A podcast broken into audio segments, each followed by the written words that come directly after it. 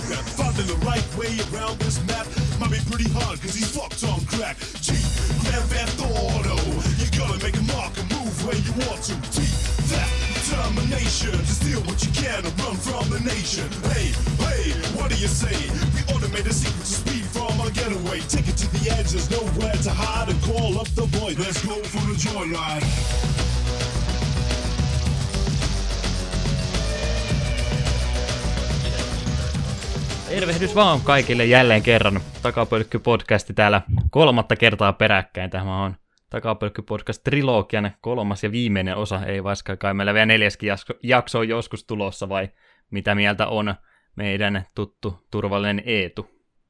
Kyllä me veikkaa, että me vielä ainakin neljäs, ehkä viides jakso tehdään, eli me nyt tämän jakson aikana yhtäkkiä syöksytä toistemme kurkkuihin syystä tai toisesta. Jonkinlaista listaa siellä on jo meillä piilosta, mitä piti jatkossakin tehdä, niin oletetaan ainakin, että vielä se neljäs jakso on täältä to, jossakin vaiheessa tulossa. Mutta Toivotaan, että vielä hän aikataulussa. Niin, joka toinen viikko siis meillä on ollut tällä hetkellä tämä julkaisuperiaate joka toinen torstai, ja siitä todennäköisesti tullaan jonkin aikaa ainakin pitämään vielä kiinni.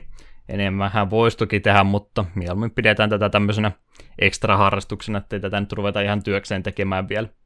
Paitsi jos joku kuuntelijoista siellä on sitä mieltä, että näille kahdelle ihmiselle voisi maksaa kuukausipalkkaa tästä hommasta, niin tästä voidaan toki neuvotellakin.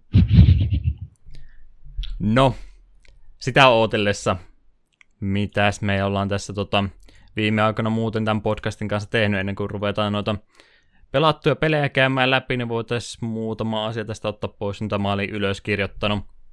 Tosiaan viime jakson jälkeen Steam-ryhmä lisäsi meille, jos siellä kuuntelijoista varmaan Steamin käyttäjä on, niin mielellä otettaisiin sinne porukkaa myöskin mukaan. Meillä nyt ei oikein semmoista mitään keskity, keskitettyä paikkaa ole, mihinkä me oltaisiin minkäänlaista porukkaa ruvettu kasaamaan, mutta sitä mukaan on tässä halunnut lisäällä näitä eri palveluita, mitä nyt vaan mieleen on tullut, jotenka tosiaan, jos tiimikoneelta löytyy, niin suosittelen lämpimästi, jos haluaa jollakin tavalla ihmiset podcastin takana tavoittaa, niin siinä ainakin yksi kanava on jälleen kerran lisää.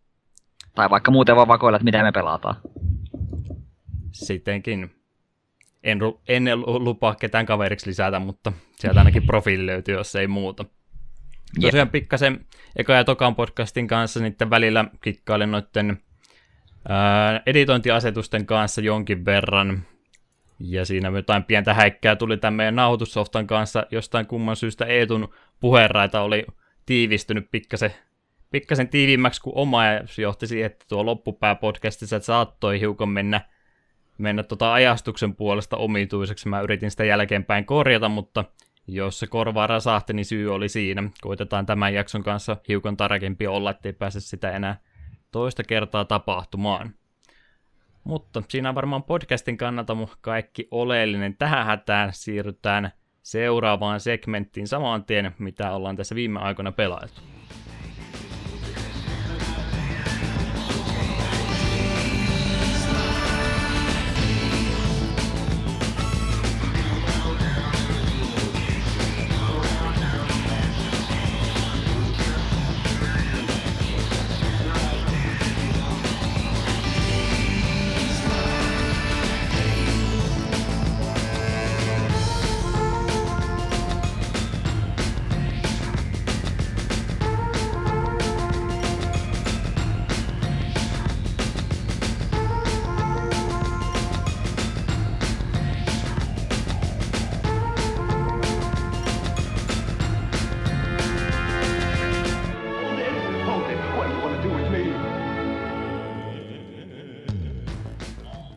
Eteenpäin.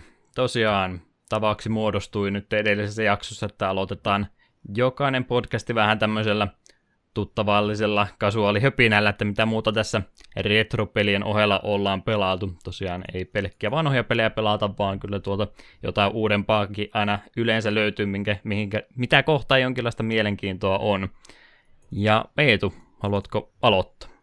No minä voisin aloittaa, että viime kerralla mainitsinkin, että Pokemon Super Mystery Dungeonia olen pelaillut. Silloin taisin tiivistää vaan sanoa, että ihan kiva. Nyt kun siitä on tunteja kertynyt vähän enemmän, niin mielipidekin on muodostunut vähän tarkemmaksi, niin on siitä vähän kerro, höpistä. kerrot mielipidettä, niin kerro mikä on Mystery Dungeon. Se on- Pelityypiltään millainen. Dungeon crawleri Pokemoneilla. Niin kuin, oikeastaan siinä se oli aika hyvin tiivistettynä. Dungeonit on randomisti generoitu ja siellä mennään. Systeemi toimii niin kuin sinä liikut, kaikki viholliset liikkuu. Kun sinä hyökkäät, kaikki viholliset hyökkää tai liikkuu ja bla bla bla bla bla. Ja tarinahan vissiin kaikissa Mystery Dungeonissa on ihan sama, no ainakin lähtökohta on ihan sama, että päähahmo on ihminen, joka jostain syystä on muuttunut Pokemoniksi ja sitten se tutustuu muihin Pokemoneihin ja sitten yleensä on jotain hirvittävän kamalaa tapahtunut, joka pitää tietysti estää. Ja- Miksikä Pokemoniksi muutuit? No itse asiassa Peli... sinä musta- valkata itse? Tässä itse asiassa saa. Mun mielestä aiemmissa se peli niin esittää sulle kysymyksiä ja tähän sun luonteesta, minkälainen ihminen olet, bla bla bla. Ja näiden perusteella sitten antaa sulle Pokemonin. Niin Jos et ole tyytyväinen, niin se voit kokeilla uudelleen vastata. Ja tai niin muuttaa vastauksia semmoiseen suuntaan, että saat haluamasi Pokemonin. Tässä sitten sai ihan valita suoraan. Jos ei miellyttänyt, niin minä valitsin Squirtlen, koska Squirtle on minun suosikkini. Ja sain myös sitten... Ajattelin, että jos itse pelaisin tuommoista, niin tulisi Magikarppi kumminkin itselle. Ei sen voi. Myisin Siinä peli, oli- pelin saman tien pois. Siinä oli just nämä kaikki starterit kutosgeneen asti. Sitten, no Pikachu lasketaan myös starteriksi Pokemon Yellow'n takia. Hmm. Ja Riolu. En muista, oliko siinä muita. Mut kuitenkin itse päädyin Squirtleen. Sitten siinä saa myös partneri Pokemonin, jonka nimesin sinun mukaasi tietysti, koska takapolkki pitää olla edustettuna. Niin siksi valitsin neloskenen Grass Starterin Turtwikin, koska Turtwig on ihan helvetin mahtava Pokemon. Ja kun oli kumminkin Pokemonista kyse, niin ei tainnut permadetia olla tossa, että ei tarvinnut mun pelätä Kaiman puolesta siellä, että henki lähtisi. Joo ei, en ehkä tuota rupea snuslokkena pelaamaan, etenkin kun tuo ei hirveästi anna sulle mahdollisuutta, tai se et voi niinku villinä napata Pokemoneja, vaan storin myötä saat tiettyjä ja sidequestia tekemällä saat tiettyjä, niin et voi, ei ole sellaista random elementtiä, mitä, tulla, mitä voi tulla kavereiksi. Ja sen mielestä pelissä haluan kuitenkin sanoa, että se on ihan kiva, mutta sen vaikeusasteen tasapaino on vähän hukassa. Et lähinnä se johtuu niinku siitä, kun story-missioneissa peli aika pitkälti sanoo, että siellä nyt näitä Pokemoneja. Piste. Hmm. Joskus sillä saattaa olla semmoinen, että saat parista Pokemonista valita sulle sen ko- kolmannen sinne dungeoniin. Mutta sitten tässä tulee semmoinen pieni ongelma, että minulla heti aika, aika aikaisessa vaiheessa tuli paikka, missä oli tosi paljon grassboxuja. Ja itsellä on vesi- ja grassboxu, eli toisin sanoen mi- minulla ei ole oikein mitään järkevää keinoa tehdä hänelle kunnollisia damagea. Joten seurasi tällainen mielenkiintoinen tilanne, kun jäin kahden tangelan väliin, jotka molemmat Ingrainilla ja Absorbilla vetivät koko ajan itselleen HPtä takaisin, ja minä en pystynyt tekemään niihin sen enempää damagea. Et ne hiilasi sitten enemmän kuin meitä ei niitä damagea vuorossa. Ja siinä tuli ensimmäinen game overi tai mission fails, niin vähän tuijottiin ruutuun sille, että no, oliko sä nyt kovin reilua? HC-peli ilmeisesti kumminkin. No jossain määrin joo, mutta sitten taas just sidequesteissa se tasapaino on niin kuin vielä enemmän sekaisin. Kun jo tosi aikaisessa vaiheessa, itse asiassa ekojen noiden vapaiden tehtävien joukossa tuli yh, niin vaikeus yhden tähden tehtävä, että piti mennä voittamaan Salamens. Heti oli vähän silleen, Salamens on niin pseudolegendari ja yleensä aika kova boksu. No, tää on yhden tähden tehtävä, niin eikä ihan helppo. Ei ollut. Ei ollut. ei ollut. Joudun yrittää sitä useamman kerran ja lopulta kun mä sen voitin, niin se johtui vaan siitä, että me saa sille confusion ja se käytti puolet ajastaan siihen, että se yritti taklailla seinää. Sitten... Sitten, näin ylipäätään, että tosiaan kun ne kuinka paljon tuommoista pelimekaanista elementtiä niistä pääsarjan peleistä tuohon Mystery Dungeoniin otettu, vai onko se ihan kokonaan oma juttunsa? no samat tutut iskut on, joilla on ai, samat tutut efektit. Joillakin on vähän eri, että Splash esimerkiksi hyppää parin Pokemonin yli, että sillä voi nopeasti vaihtaa niin kuin toisten puolelle, mutta ei sen kätevämpi ole. Ja tosiaan voitin sen salamensen, se liittyi mun partiin. Ja huomautuksena, että minun omat boksit oli alle 20 Se oli level 50. Hetki aikaa sinne katteli, että ää, he, hetkinen, mitä? Kunnon Tää- powerhouse sinne riehuma, että Saman tien Joo. omat, omat vanhat sinne penkin puolelle, että tämä kantaa tämän koko tiimin nyt yksin. Jep, tosin noita just, mitä boksuja saa niin kuin sivuquesteista, niin niitä ei voi käyttää main storissa. Siinä mielessä tasapainottaa. Plus sitten, jos boksu on hirveästi korkeammalla levelillä kuin muut, niin sitä voi käyttää vain tietyn tehtävien välein.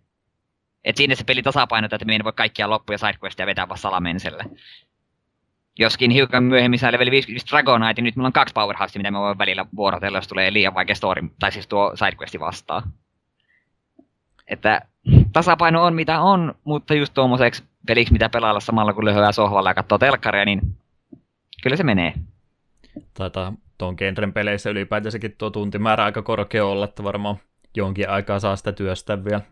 Joo, ja vähän mitä nopeasti googlettelin, niin porukka sanoi, että 20 tuntia pelaan pelin läpi, sitten seuraavat 20-30 tuntia menee siihen postgame, jossa yrität saada kaikki mahdolliset boksit ja tehdä kaiken mahdollisen.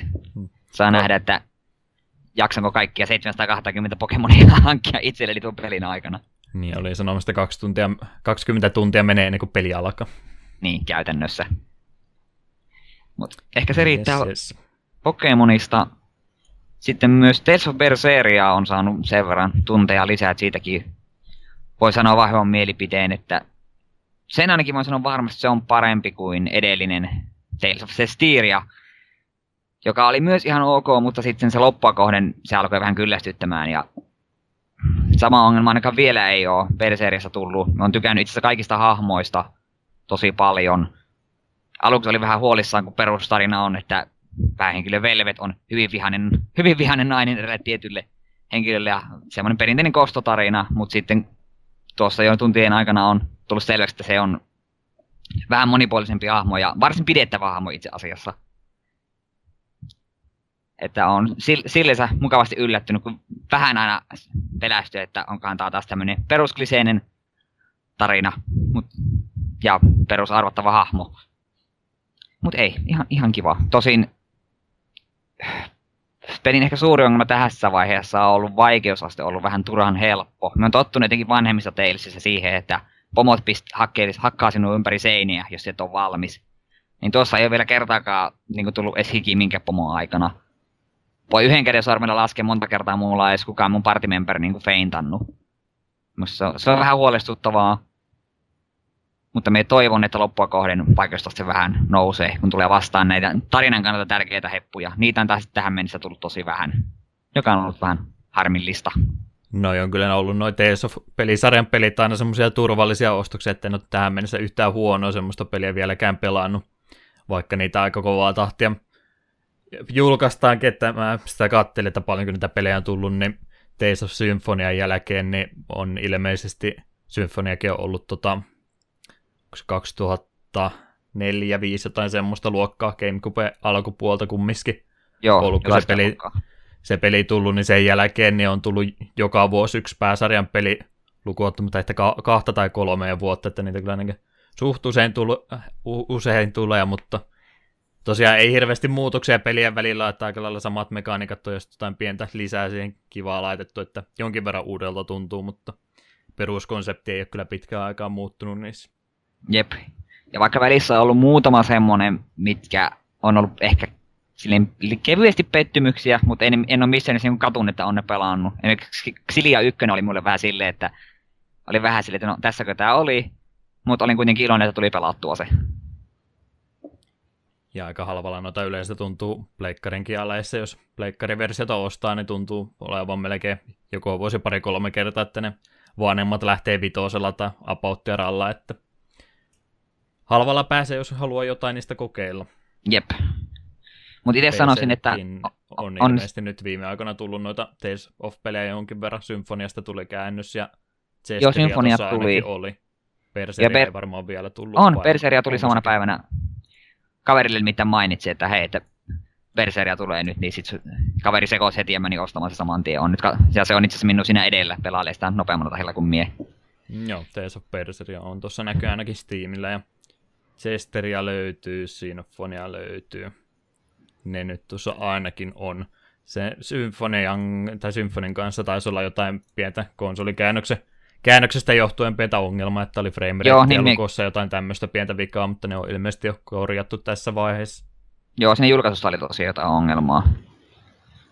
Mutta PC-pelaajatkin niin suosittelee jotakin noista kolmesta vaikka kokeilemaan. Symfonia, tosi, tai symf- kumpi se on, Symfonia vai Symfoni? No, Symfonia. Symfonia. Niin, niin. Se on se ehkä tuosta pelisarjasta se peli, mikä on niin se tunnettu ja aika lailla kaikki nuo uudet perustuu melkein, melkeinpä siihen. En ole niitä alkupään mitään Pleikkari 1 Tales of Destiny ja tämmöistä kokeilua, että en tiedä onko niissä ollut kuinka sitten samaan tyylinen. Ihan ensimmäinen pelisarjan peli oli se Fantasia. Fantasia oli jo ensimmäinen. Se on SNESille oli tai Super Famicomille aikanaan ollut. Se on semmoinen peli, me molemmat muistaakseni oltiin se pelattu. Me on pelannut se useita kertoja. Joo. Se on mun su- varmaan ehkä suosikkipelejä niin kuin Super Nintendo ihan helposti. Joo, se on kyllä ehdottomasti edellä aikaansa, että se oli kyllä ihan loppupäin julkaisuja muuteskin, mutta verrattuna siihen, että kaikki muut JRPGt siihen aikaan oli semmoisia vuoropohjaisia, vuoropohjaisia pelejä, että siinä vaikka se oli 2D-pohjaisia ne taistelut, niin silti ne oli semmoisia toimintahenkisiä kummiskin, että siinä tarvinnut vuoroja se enempää ottaa. Hiukan Jep. kankea, mutta hatunnosto siitä, että yrittivät ainakin kovaa sen pelin kanssa. Jep.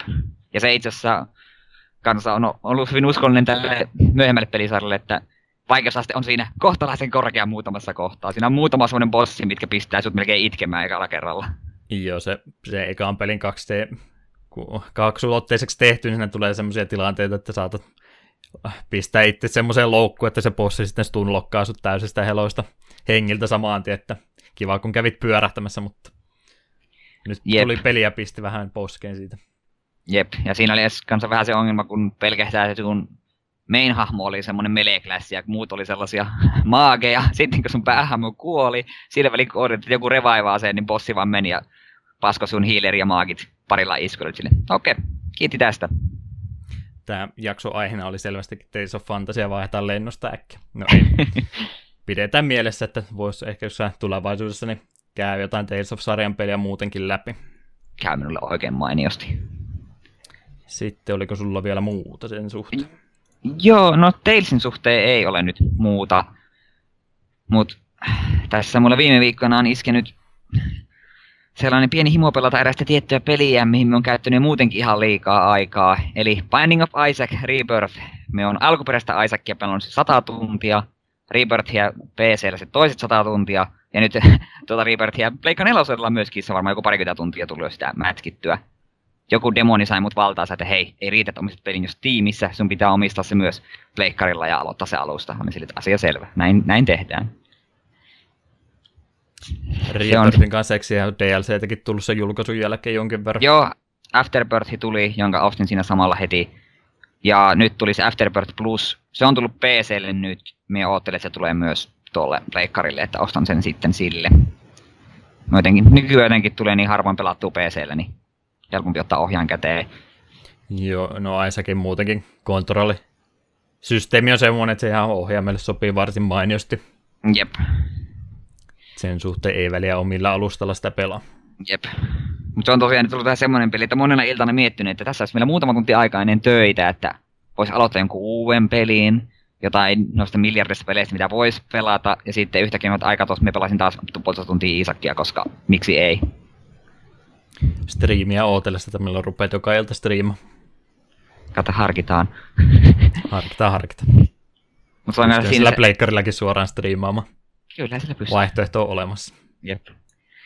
Se on kyllä semmoinen jännä peli, että välillä niin tulee semmoinen, että kaikki menee pieleen, ei niin saa mitään hyviä esineitä, että ei jumalauta, ei, nyt loppu, en pelaa enää. Sitten tulee yksi semmoinen rani, missä kaikki, kaikki täydet sattuu oikeille kohdille, saat mahta, kaksi mahtavaa esinettä, mitkä toimii hyvin yhdessä, ja sitten oot silleen, yes!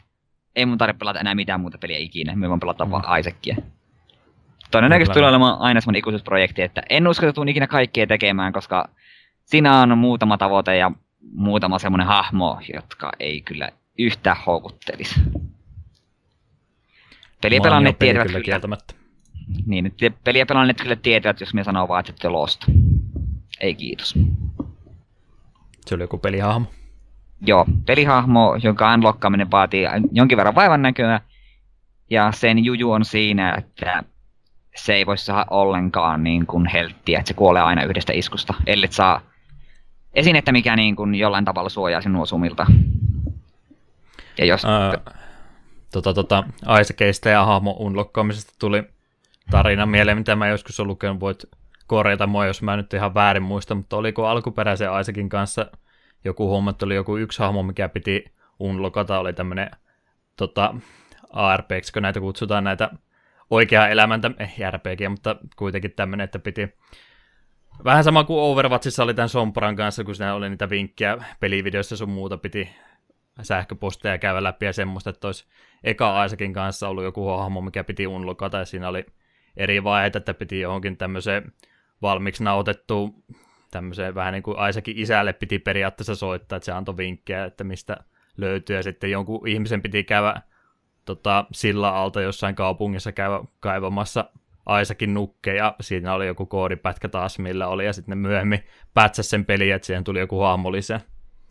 Muistanko ihan omien? Nyt kyllä täytyy sanoa, että ei kuulosta yhtään Pyörittelet tutulta. silmiä sen, siihen malliin, ettei kuulosta yhtään tutulta. Enkä nyt yhtään kestä, mihin hahmoon se voisi mukaan liittyä. Mm. Se me tuli, että alun perin kun Rebirth tuli, niin siinä oli just tuo hahmo, että Lost, mikä oli aika hyvin piilotettu. Se, se vaati, tai olisi vaatinut sitä, että yhte, yhteisö niin kun tutkii vi, semmoisia vihjeitä, kun olet tietyssä paikassa, niin tulee vihjeitä, mitä pitää tehdä ja silleen, mutta sitten peli kräkättiin ja sieltä löytyi ihmiset katsoivat, okei, näin pitää tehdä, niin pelin tekee Edmund, Edmund McMillan oli suoraan sanonut, että hän on vähän pettynyt yhteisöön, että tekivät tänne helpolla, helpolla kautta. No, täytyy tämä tarina, mitä mä tässä höpisin, niin tarkistaa podcastin jälkeen ei jäädä sitä nyt se enempää tässä miettimään, mutta muistikuvat oli tämmöiset, että sen ekan pelin kanssa oli tämmöinen jännempi prosessi jonkun hahmon unlockkaamisen kanssa ollut, ja se on itselle jäänyt tosi hyvin mieleen, vaikka sillä yhtä paljon en ole tuota pelisarjaa pelannutkaan. Pitää itse jossain kanssa googletella.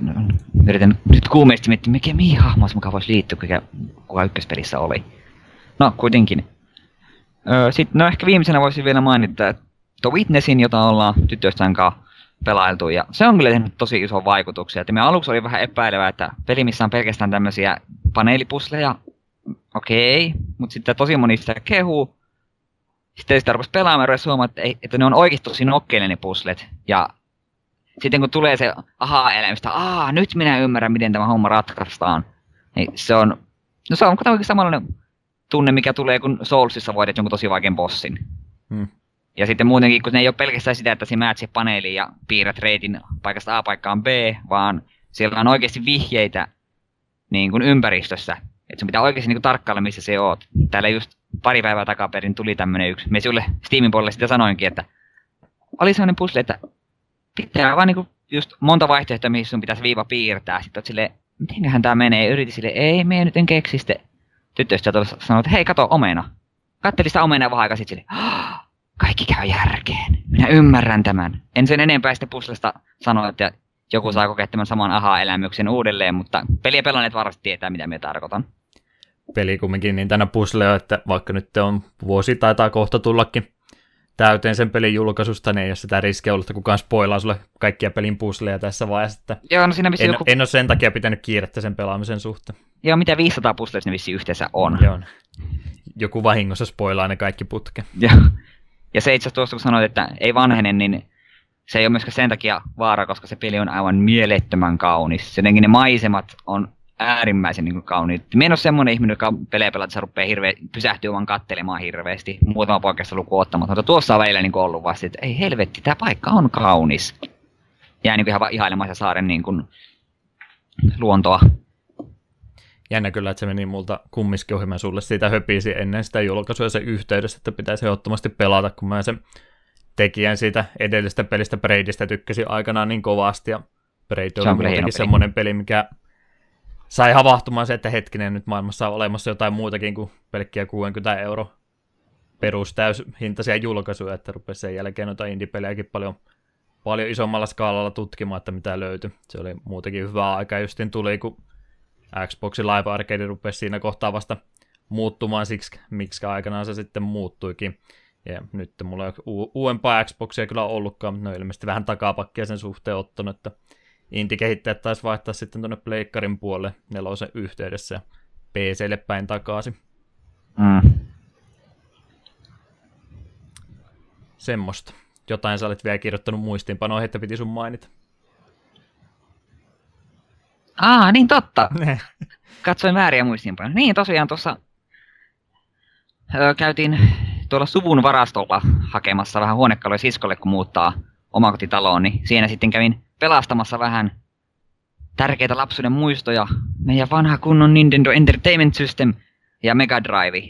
Tuolla ne mun vieressä on ja kasa Mega Driven pelejä. Nessin pelit on vielä jossain. Ne pitää käydä tonkimassa. Sisko lupasi tähän tulee auttamaan, kunhan seuraavan kerran käymässä.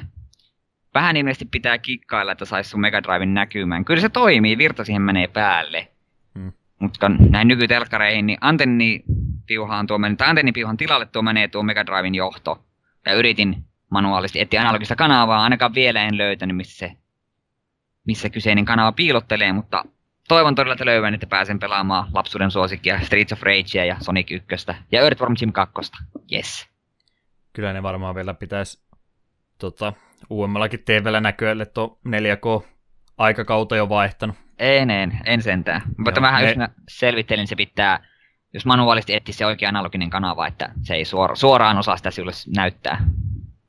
Joo, se on nyt 4K-telkkareiden kanssa ilmeisesti ne on ruvennut pikkuhiljaa pudottamaan noita vanhoja matalimpia resoluutioita sitten, mitä noin vanhat laitteet on aikana se käyttänyt, niin se ei välttämättä enää suoraan näykkää. Kerrohan tosiaan, kun saat kiinni aikanaan laitettu ja hommat pelittämättä, onko se kuinka paljon sitten tota viivettämään sen takia en ole suostunut vielä vanhoista CRT-telkkareista luopumaan, että vanhat koneet niissä sitten kiinni, jos tekee mieli pelata. Mm. No, pitää kyllä yrittää toimia, koska etenkin minä haluan päästä pelaamaan Streets of Ragea. Mulla on liian paljon hyviä muissa sitä pelistä. Mm.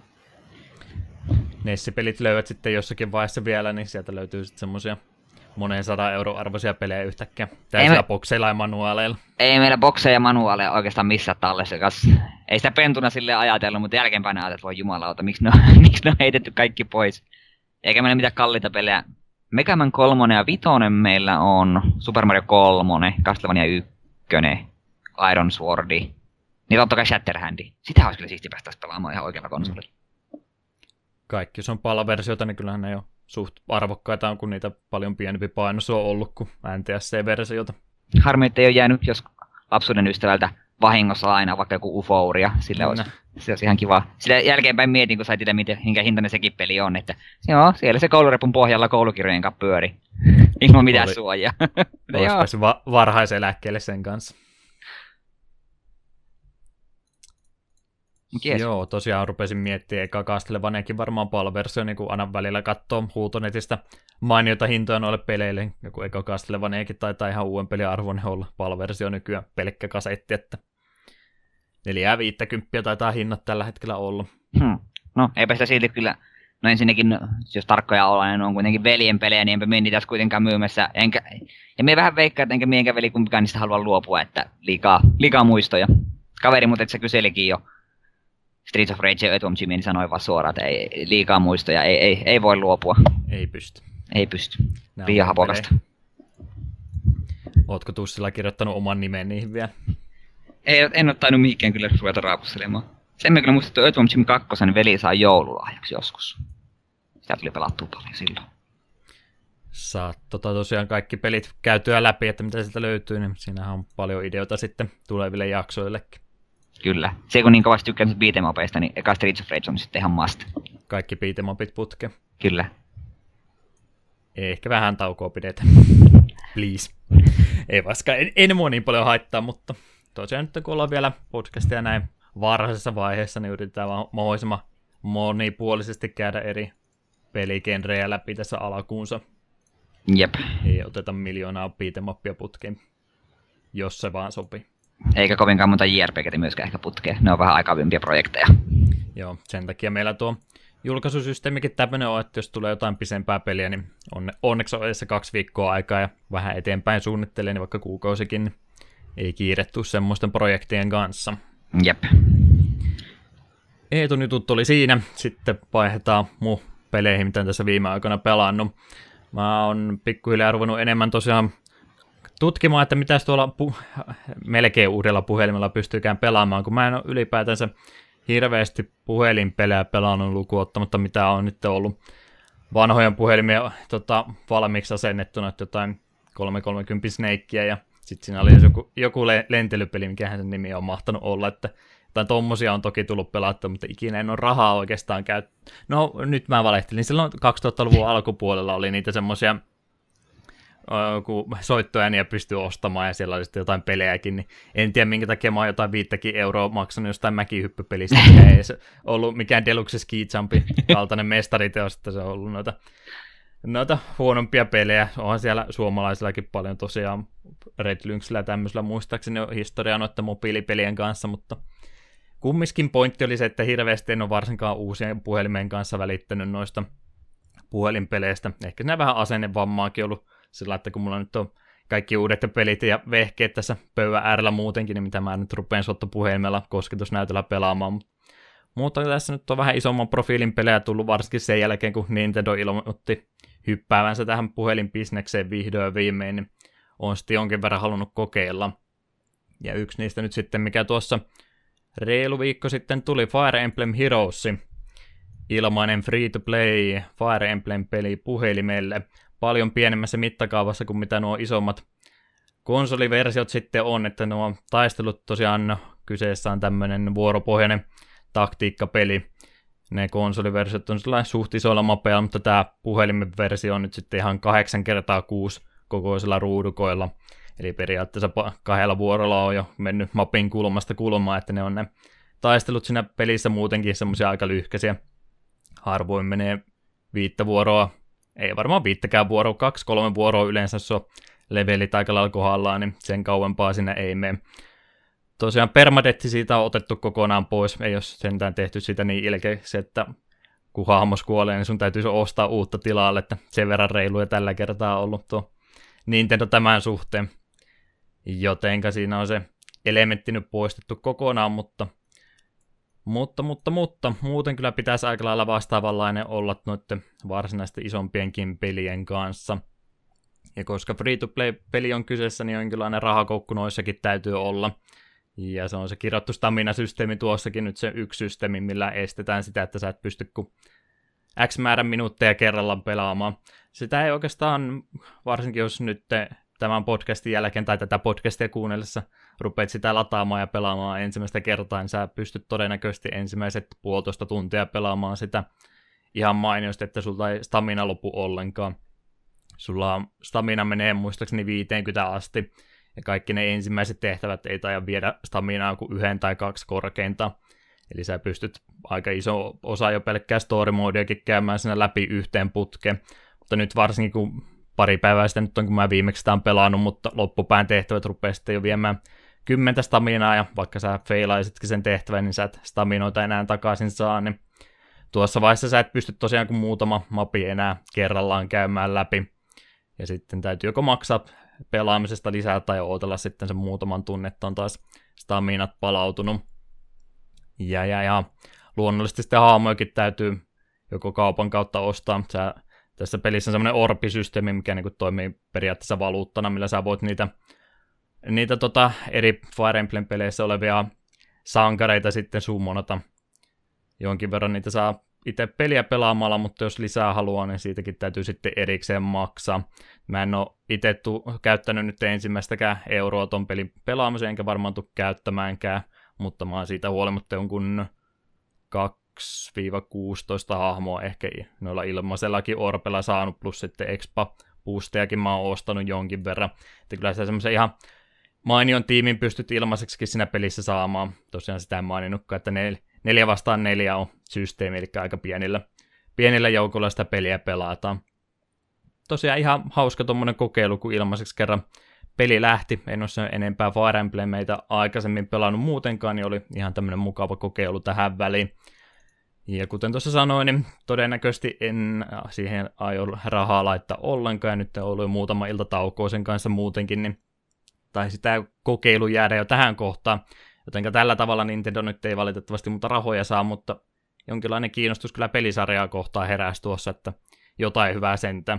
Meinasin juuri se... sanoa, että kannattaa vaikka Awakening tai se, mikä se uusi nyt oli, Fates, ostaa. Awakening itseltäni löytyi ja tykkäsin todella paljon. Oli ensikosketus itselläni kyseiseen pelisarjaan.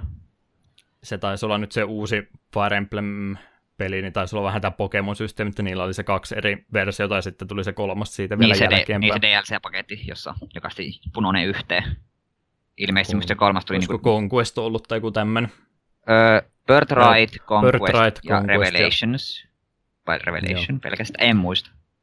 Joo, on mennyt tosiaan ohi sen takia, kun mulla on Nintendo-laitteita ollut pitkään aikaa, mutta nyt kun 3DSkin tuli viime syksynä hommattua, niin voisi noita jossakin vaiheessa katsoa. Valitettavasti niiden hinnat kyllä yleensä pysyy aika korkeana, että mitään hyviä tarjouksia ei varmaan vastaan tuu, mutta voisi nyt yhtä ainakin jossakin vaiheessa kokeilla. Vois kuvitella, että? Awakeningia tulee jostain nettikaupasta tasolla nyt löytää pariin kymppiä. Fates, ja Fates todennäköisesti pyörii siinä lähtöhinnassa aika pitkään vielä.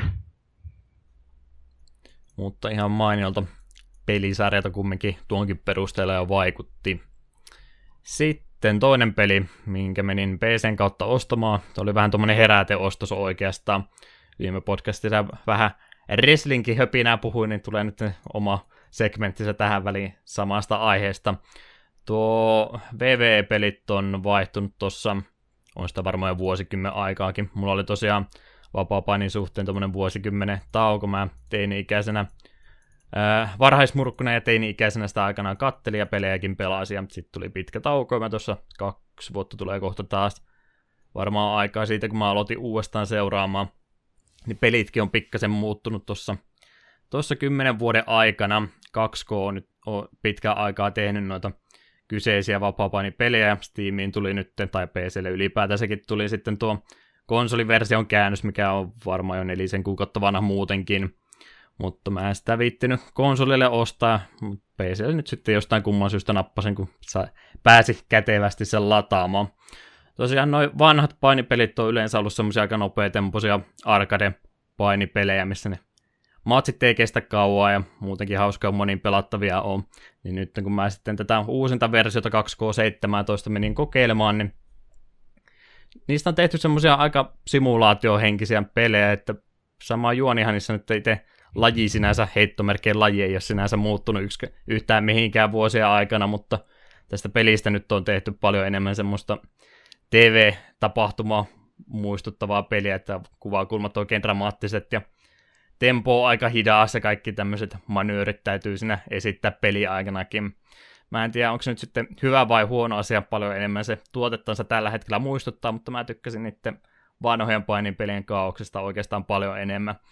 Iso ongelma niiden vanhojen pelien kanssa, mä aina vihasen sitä, kun sä opit pelaamaan sitä tosi hyvin, niin sä pystyt sitten periaatteessa, kun sä näet, että mikä animaatio sieltä on tulossa, osa, osasit aina kaikki counterit tai ottaa sillä kun kavereiden kanssa tuli näitä pelattua, niin ne meni ne matsit yleensä siihen, että 20 minuuttia vaan vuoron perään blokattiin toistemme heittoja, eli yhtään mitään ei ruudulla tapahtunut, kunnes jompikumpi sitten sai sen finisherin sisäänsä ja matsi oli ohi, niin nyt se on näköjään muutettu semmoiseksi, että ne tota, reversalit on rajattu ja maksimissaan viisi voi olla kerrallaan, mikä jos nyt vertaa oikeaan versioon, niin on paljon autenttisemman näköinen, että saa jonkin verran sitä vahinkoa siinä aikanakin sisään, mutta pelin kannalta tämä kuulostaa vähän omituiselta, kun sä oot kaikki reversalit tuhlannut, niin mitä sä sitten teet?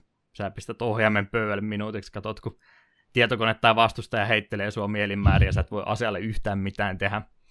Okei, se tekee sitä, sitä pelistä ehkä vähän paremmin tota, soljuvamman, mutta se vie sitten kaiken kontrollin sulta siihen, että sä et pysty enää blokkaamaan yhtään mitään, mikä mun mielestä vähän, vähän omituista on, kun kuitenkin pelattava peli kyseessä, niin siitä tulee yhtäkkiä tämmönen, sä oot pelaajasta vaan yhtäkkiä katsojan puolelle, että sä et pysty itse vaikuttamaan peliin yhtään mitenkään.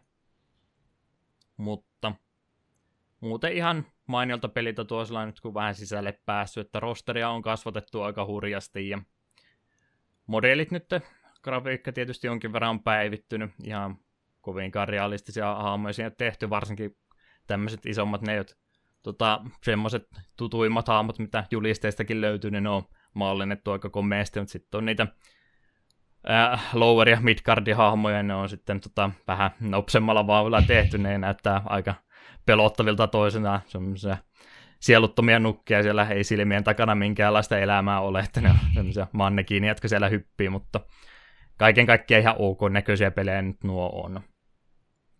Mutta, mutta, siitä nyt oikeastaan kaikki. Mulla oli se pelin käynnistämisen kanssa pikkasen ongelmia ollut. Mä en siitä rupea se enempää höpisemään, mutta jonkin verran konsoliporttauksesta kumminkin kyse oli, niin mun piti pikkasen asetuksia muutella, että mä sain sen pelittämään kunnolla.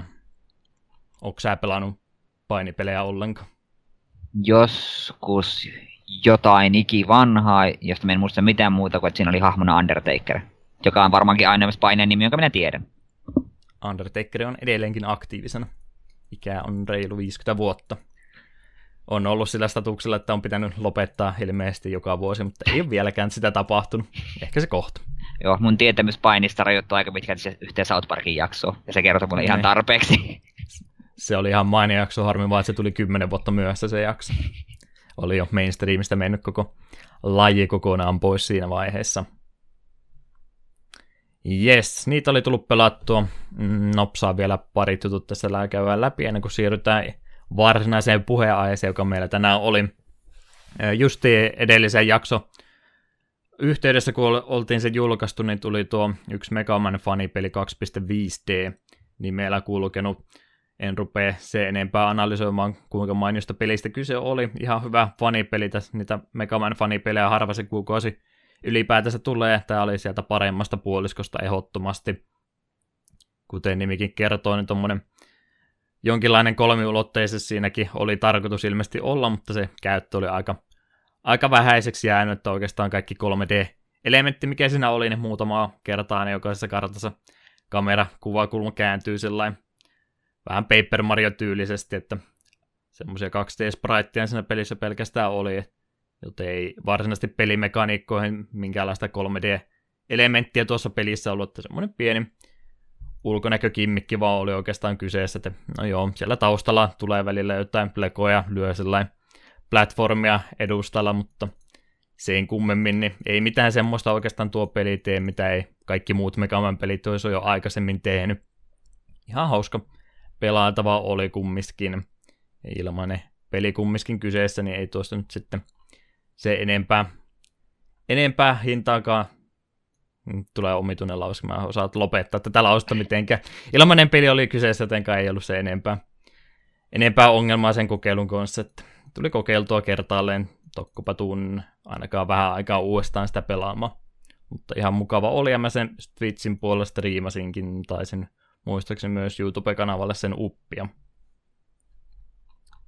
Ja, ja, ja sitten viimeinen juttu vielä, mistä piti mainita.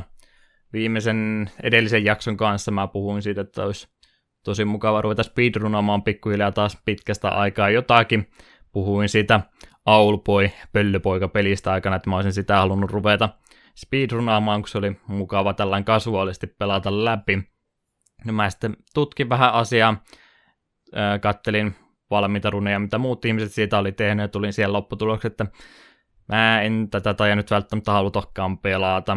Se Any Percent-versio siitä pelistä oli aika lailla siinä, että ekalla minuutilla sä klippaat itse sinne kartan ulkopuolelle ja spämmäät sitten dashia niin kauan, että sä pääset seuraava flagi nostamaan pysty, että pääsee tarinassa eteenpäin, niin se ei oikein vaikuttanut semmoiselta peliltä sitten, mitä mä olisin halunnut speedrunata se enempää. En siitä rupea sen enempää kommentoimaan, jos joku sitä vahingossa kuuntelijoista haluakin speedrunata, niin ei, en sano, että se olisi huono speedruni, mutta se ei ollut semmoinen speedruni, mitä mä olisin halunnut itse ruveta opettelemaan. Joten mä rupesin sitten Steam-kirjastoon käymään läpi ja valkkaamaan sieltä jotain seuraavaa peliä listasta, mitä voisi kokeilla. Ja vastaan tuli Iis-sarja ensimmäinen osa, YS kirjoitetaan, ei olla varmaan Iis-peleistä puhuttu noiden ekoja podcastien yhteydessä muutenkaan se enempää. Ei varmaankaan. Koska minä, minä, To- koska mä olisin muuten lausunut se Yys, koska nimi on tottunut sanomaan. Iis se lausutaan kyllä, I- Isu taitaa japanilaiset No, sanoa. no nyt tiedän. Niin, niin, niin. Is-pelisarja on tämmöinen pisempi, aika pitkään jatkunut 80-luvun loppupuolta, olisiko 86 ollut ensimmäinen peli muistaakseni. Eli pikkasen Zeldan jälkeen tullut ne tota, tämmöisiä nopeatempoisia RPG-pelejä, varsinkin ne myöhemmät julkaisut sitten ollut. No ei, muutama eka osa tästä pelisarjasta on siinä mielessä erikoiset, että sulla ei ole minkäänlaista hyökkäysnappulaa hahmolla, eli nyt mä taas Zeldaa verrataan tätä peliä, niin kuin montaa muutakin peliä, niin helppo Zeldaa verrata, mutta samasta kuvakulmasta kuin Zeldakin, mutta kuvittelet, että sulla ei ole A-painiketta ollenkaan, sä et voi miekalla lyödä ollenkaan, vaan kaikki vahinko, mitä pelissä tehdään, niin tehdään, tehdään sillä tavalla, että sä et juokse vihollista suoraan päin, vaan sä juokset vähän niin kuin sivusta sitä päin, eli sen pitäisi siihen vihollisen kulmaan osua, mikä on semmoista pelisuunnittelua, mitä mä en ole kyllä ikinä enää sen jälkeen nähnyt, ja ihan hyvästä syystäkin. Vähän omituinenhan tuo on, mutta... Kyllä se toimii. Se on yllättävän kiva peli se pelata. toimii siinä pelissä. On, on. Ja sen takia mä tämän sitten valkkasinkin. Mä tykkäsin pelata noita oon kaikki Steam Easyt pelannut kertaalleen tai useammankin läpi. Ja ajattelin, että aloitetaan nyt sitten ensimmäistä ja ruvetaan sitä harjoittelemaan speedrunina. Mutta, mutta, mutta tässä vaiheessa prosessi, en ole vielä kokonaisia runeja saanut kokonaan päätökseen. Mä eilen vielä harjoittelin pikkasen matkaa. Toi Any% runi Is 1 on about 40 minuuttia pitkä. Mä oon 39 minuuttia nyt niistä harjoitellut. Valitettavasti se viimeinen minuutti on se vaikein minuutti, koska siinä tulee kaksi viimeistä bossia perään jälkeensä. Ja toi muutenkin toi peli on vähän se, tai speedrunina toi vähän semmoinen, että siinä on semmoisia hiljaisia hetkiä, kun ei oikeastaan tapahdu mitään, käyt vaan itse meitä poimimassa, mitä tarvitset, että peli etenee eteenpäin. Ja sitten tulee niitä hetkiä, kun oot vähän liian alilevuinen siihen kontenttiin, mitä sä oot tällä hetkellä menossa, niin sulta lähtee henki tosi nopsaa. Pari-kolme hittiä on henki pois, ja jos sulla ei ollut tallennusta ollenkaan, niin ei muuta kuin peli alusta asti uudestaan, eli tallennuksiakin joutuu sellainen suht usein hyödyntämään ennen vaikeita kohtia, niin pystyy sitten uudemman kerran yrittämään.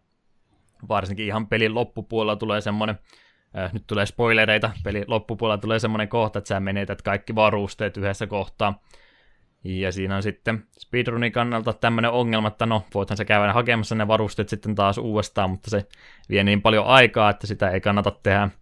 Joten sun pitäisi periaatteessa tuo nykyisen, kun mä mitä mä oon tota nopeinta runia kattonut, niin tämä hetkinen maailman ennätysmies vetää pelkällä miekalla sen sitten loppu, ettei enää tule varusteita muuta haettua sen jälkeen. Mikä johtaa siihen, että sulta lähtee henki aika nopsaan pois. Ja mulla on nyt sen tosiaan se prosessi, että mun pitäisi se toka vikapossi saada jotenkin kaatumaan järjestelmällisesti, en ole siinä vielä onnistunut. Mutta, mutta, semmonen semi, semi vai, hmm, sanonko mä semi helppo vai semi vaikea. Siinä on vaikeita kohtia, siinä on vähän semmoisia turhankin helppoja kohtia, mutta semmoinen sopiva on ainakin muulle, kun mä nyt ole se enempää skeneessä kumminkaan sisällä, että muutama speedrunin mä oon aikanaan tehnyt. Mä DuckTalesia muutama illan harjoittelin ja se oli aika nopsa sisäistä. DuckTalesin pelaaminen läpi. Öö, mä Shovel Knight Any Percent runi opettelin tuossa toissa kesänä ja samaten mä 3K Megamaniakin vedin pelkällä pasterilla läpi. Että nyt en ihan keltanokka enää ole, mutta ei mitenkään aktiivisesti ole speedrunnannut ollenkaan. Mutta katsotaan tosiaan mitenkä etenee tuon projektin kanssa, että kyllästynkö mä jo ensi viikolla siihen vai innostunko mä sitä enemmänkin pelaamaan. Striimejä odotellessa. ainakin, niin, siitä olin sanomassa. Tarkoitus ainakin oli, että kun mä nyt saan se opeteltua loppupätkänkin vielä, niin mä rupean sitten tuolla mun Twitch-kanavalla, twitch- twitch.tv kautta Deokinen, mahdollisesti sitä striimaamaankin sitten tätä yrityksiä. Olipas huomaamaton mainos. Oli huomaamaton maksettu mainos, itse maksoin. Tosiaan tarkoitus olisi sitä striimatakin sitten tässä joko tämän viikon puolella tai ensi viikon puolella sitten katsotaan, kuinka hyvin se viimeinen pätkä siitä pelistä rupeaa sitten luonnistumaan. Voin sitä striimissäkin tietysti opetella. En minä sitä, sitä sano, etteikö se olisi mahdollista. Semmoisia projekteja nyt itsellä ollut tällä hetkellä päällä. Yksi peli vielä, mitä mä en ollut itselle muistinpanoon laittanutkaan, mä jätän mainitsematta, koska se on semmoinen peli, että mä todennäköisesti ehdotan sitä tulevaksi jaksoksi. Jääköön se salaisuudeksi, että mikä mahtaa olla kyseessä. Ah, aivan. Olin jo mä hetken aikaa vielä hämmennyin, hämmennyksen valtaan. Mm. Joo, ei vitti kerralla. Meillä muutama seuraava jakso on tuossa jo kerrottu jo viime jakson lopussa, mitkä ne on, niin ei vitti nyt ihan lukemattomia pelejä sen tällä listalla, että, että pari seuraavaa kerrotaan ja sitten jonkinlaista hahmotusta meillä kyllä sitten tulevastakin, tulevistakin jaksoista on. Mutta olisikohan siinä sitten meidän pelatut pelit tähän hätään, ellei sulle mitään mieleen tullut muuta. Ei mulle mitään lisättävää tuohon ole. Hyvä. Edetään pelailusta peleistä sitten viime aikojen uutisotsikoihin.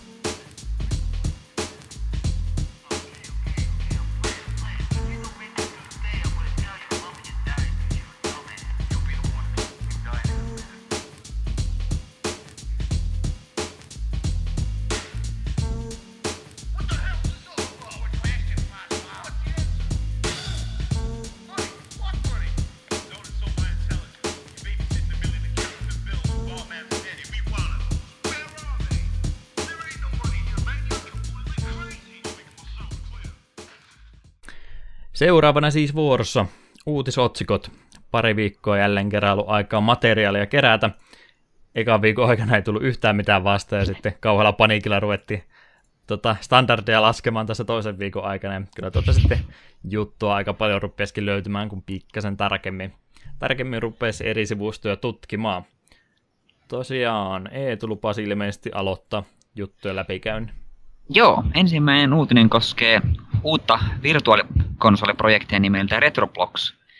Laitteen pohjana on modulaarinen suunnittelutapa, jonka, joka mahdollisti sitten sen, että siihen voit lisätä uusia ominaisuuksia vielä sitten tuon julkaisun jälkeenkin.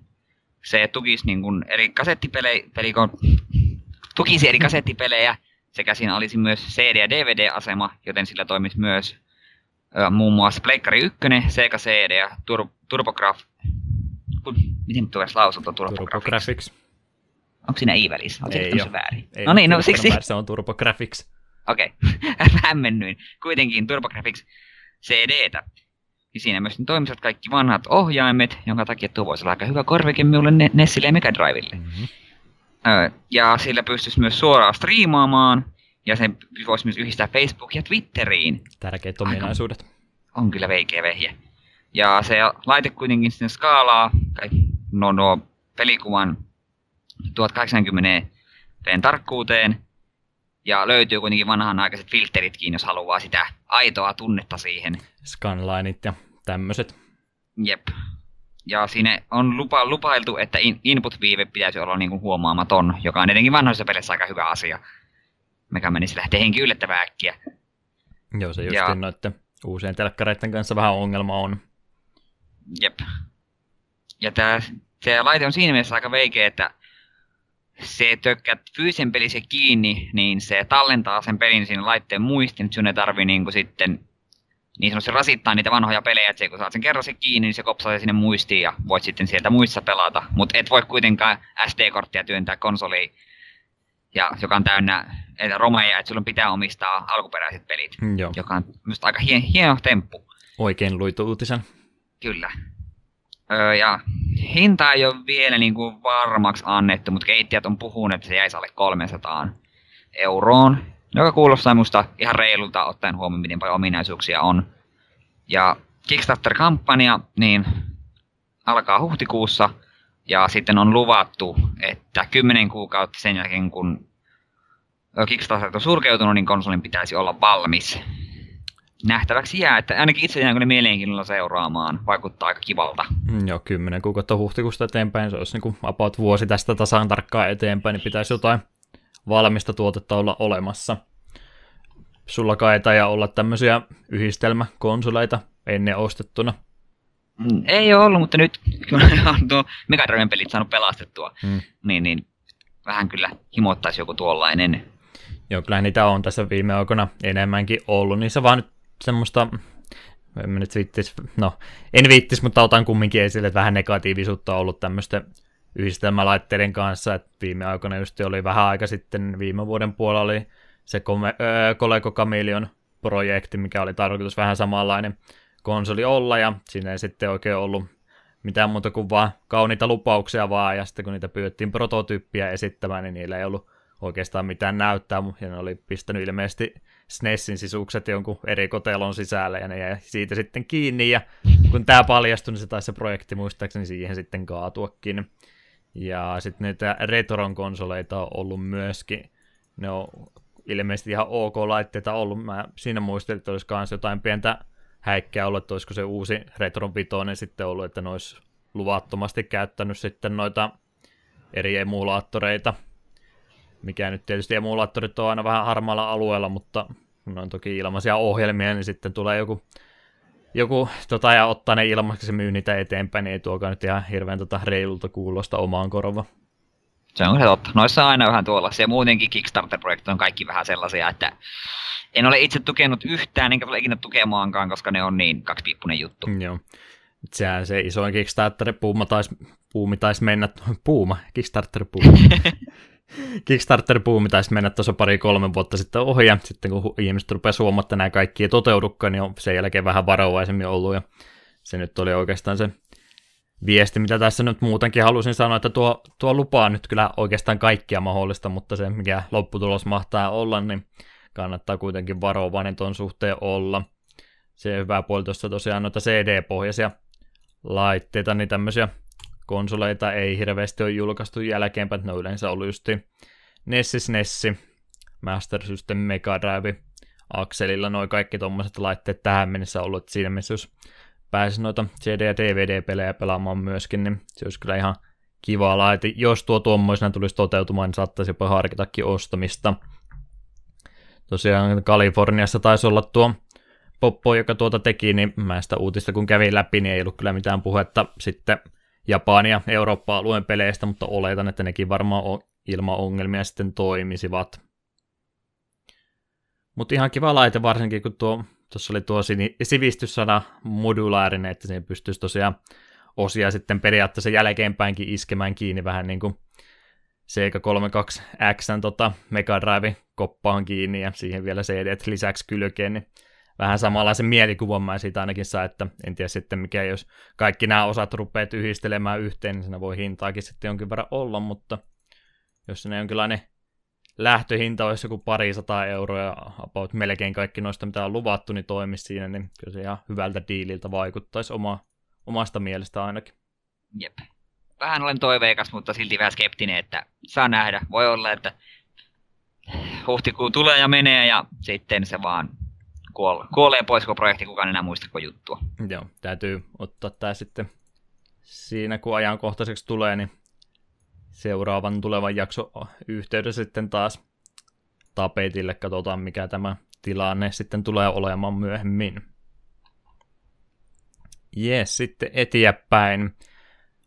OC Remix-sivusto täynnä mainioita remix-kappaleita eri videopelien musiikeista on jälleen kerran saanut yhden albumin lisää julkaistu ja tällä kertaa oli aiheena Super Mario RPG.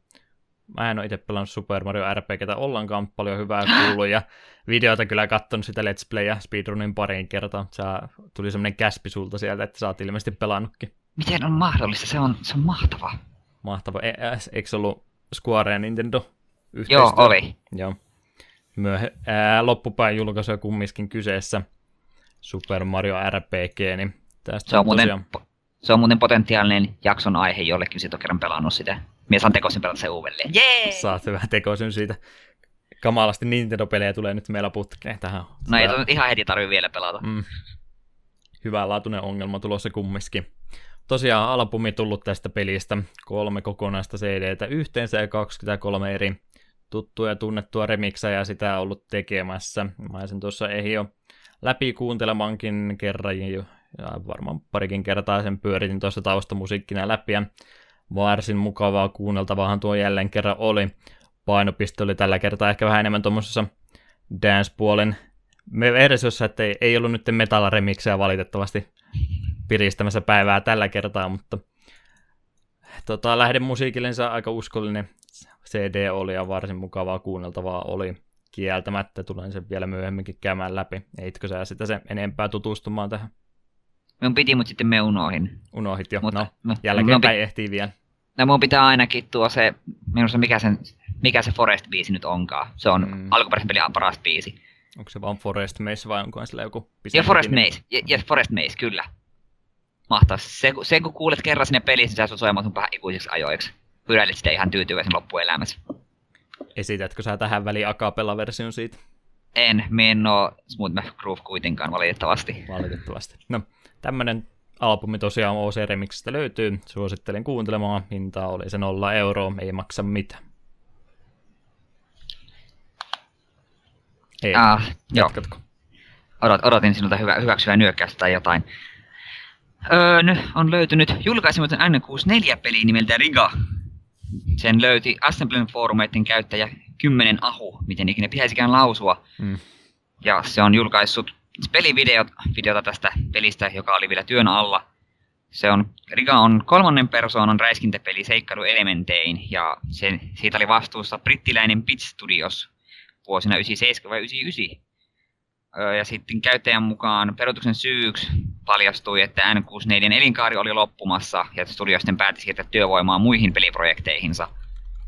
Ja tämä samainen henkilö väitti, että hänellä on myös materiaalia muihinkin julkaistumpiin peleihin, ja tässä me mielenkiinnolla odotetaan, että puhummeko niistä joskus toisella kerralla. Joo, siitä oli tommonen, tommonen juttu tullut. Mä kattelin sitä pelivideota vähän niin kuin, en tiedä oliko tarkoitus Tomb Raideria kopioida, mutta samanlainen perspektiivi kumminkin oli ja naispäähahmo siinä kyseessä vähän semmoinen seikkailuhenkisempi enempi kuin, no onhan Tomb Raideritkin tosiaan seikkailuhenkisiä, mutta se oli vähän enemmän urbaanissa ympäristössä tapahtuva tuommoinen peli. Ja olisi ollut varmaan ihan hyvä julkaisu tuolle Nintendo 64, sille ei vastaavia pelejä kumminkaan ihan hirveästi ollut. Mutta, mutta, mutta paljonhan on tämmöisiä projekteja ollut, mistä meillä ja se enempää tietoa sitten on. Kyllähän studiot siellä paljon enemmän pelejä suunnittelee kuin mitä ne sitten lopulta julkaisee. Mä en lapsuudestani muista tämmöistä peliä ollenkaan missään mainituksi ollenkaan. Sitten kyllä lö- löytyy tota englanninkielistä lähdemateriaalia, että sitä on, on ollut niin kuin malliversiota pelilehtien tota käytössä, että sitä kuvia, kuvia oli aikaisemmin löytynyt ja nimi oli tiedosta tämmöinen peli olisi jossain vaiheessa tulossa, mutta sitä ei sitten tosiaan missään vaiheessa julki tullut. Mut, mut, siitä tosiaan videota löytyy YouTuben puolta, suosittelen sitä vilkaisemaan, eikö sä sitä se enempää tutkimaan, että miltä peli näytti? No, vähän vilkaisi ja näytti siltä, että olisi voinut olla ihan pätevä, joskin ei välttämättä semmoinen peli, mitä itse olisin kauhean paljon jaksanut pelata. Mutta tosiaan mä kattelin sitten, että mikähän tuo on mahtanut Beat Studiosin kohtalon jälkeenpäin ollut 2006 on näköjään loppunut joku pokeripeli. Payout Poker Casino on ollut viimeinen peli PSPlle, että on loppunut sen yhtiön tarina siihen tosiaan jälkeenpäin sitten, jos 99 tuon pelin kehitys loppunut, niin sitten siinä oli teoria, teoriaa heitetty varsin tuolla samalla foorumilla ja muuallakin, että ne oli tämmöisen pelin kuin Rokue Op sitten julkaissut 2003 GameCube, Pleikkari 2 ja Xbox, mikä näyttää aika samanlaiselta tuommoinen räiskintäpeli kolmannesta persoonasta naispääahmolla. Eli oletan, että siinä nyt jotain on sitten ehkä pystynyt pelastamaan siitä projektista ja käyttänyt sitä sitten tuossa pelissä.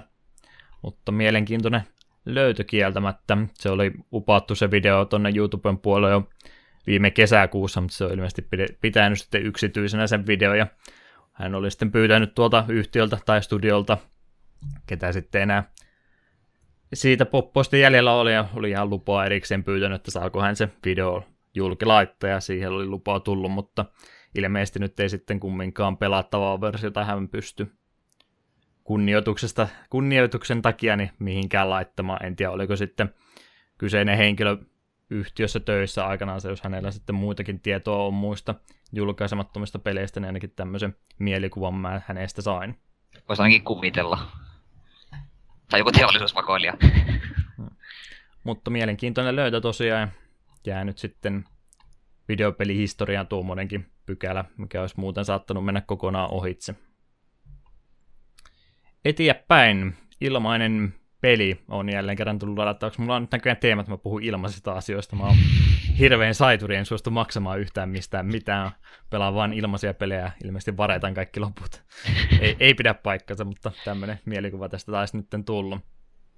Tosiaan, Mega Cheryl Perils-niminen peli on tullut ilmaiseksi ladattavaksi. Kyseinen peli on ollut tämmönen faniprojekti, mikä on tehty 2010 CX Spectrumille. Tuo on semmonen koti-PC, mitä en ole itse pelannut aikaisemmin, mutta varsinkin tuolla brittien puolella. Tuo oli ilmeisesti varsin suosittu laite, kuten monet muutkin kotitietokoneet aikanaansa oli.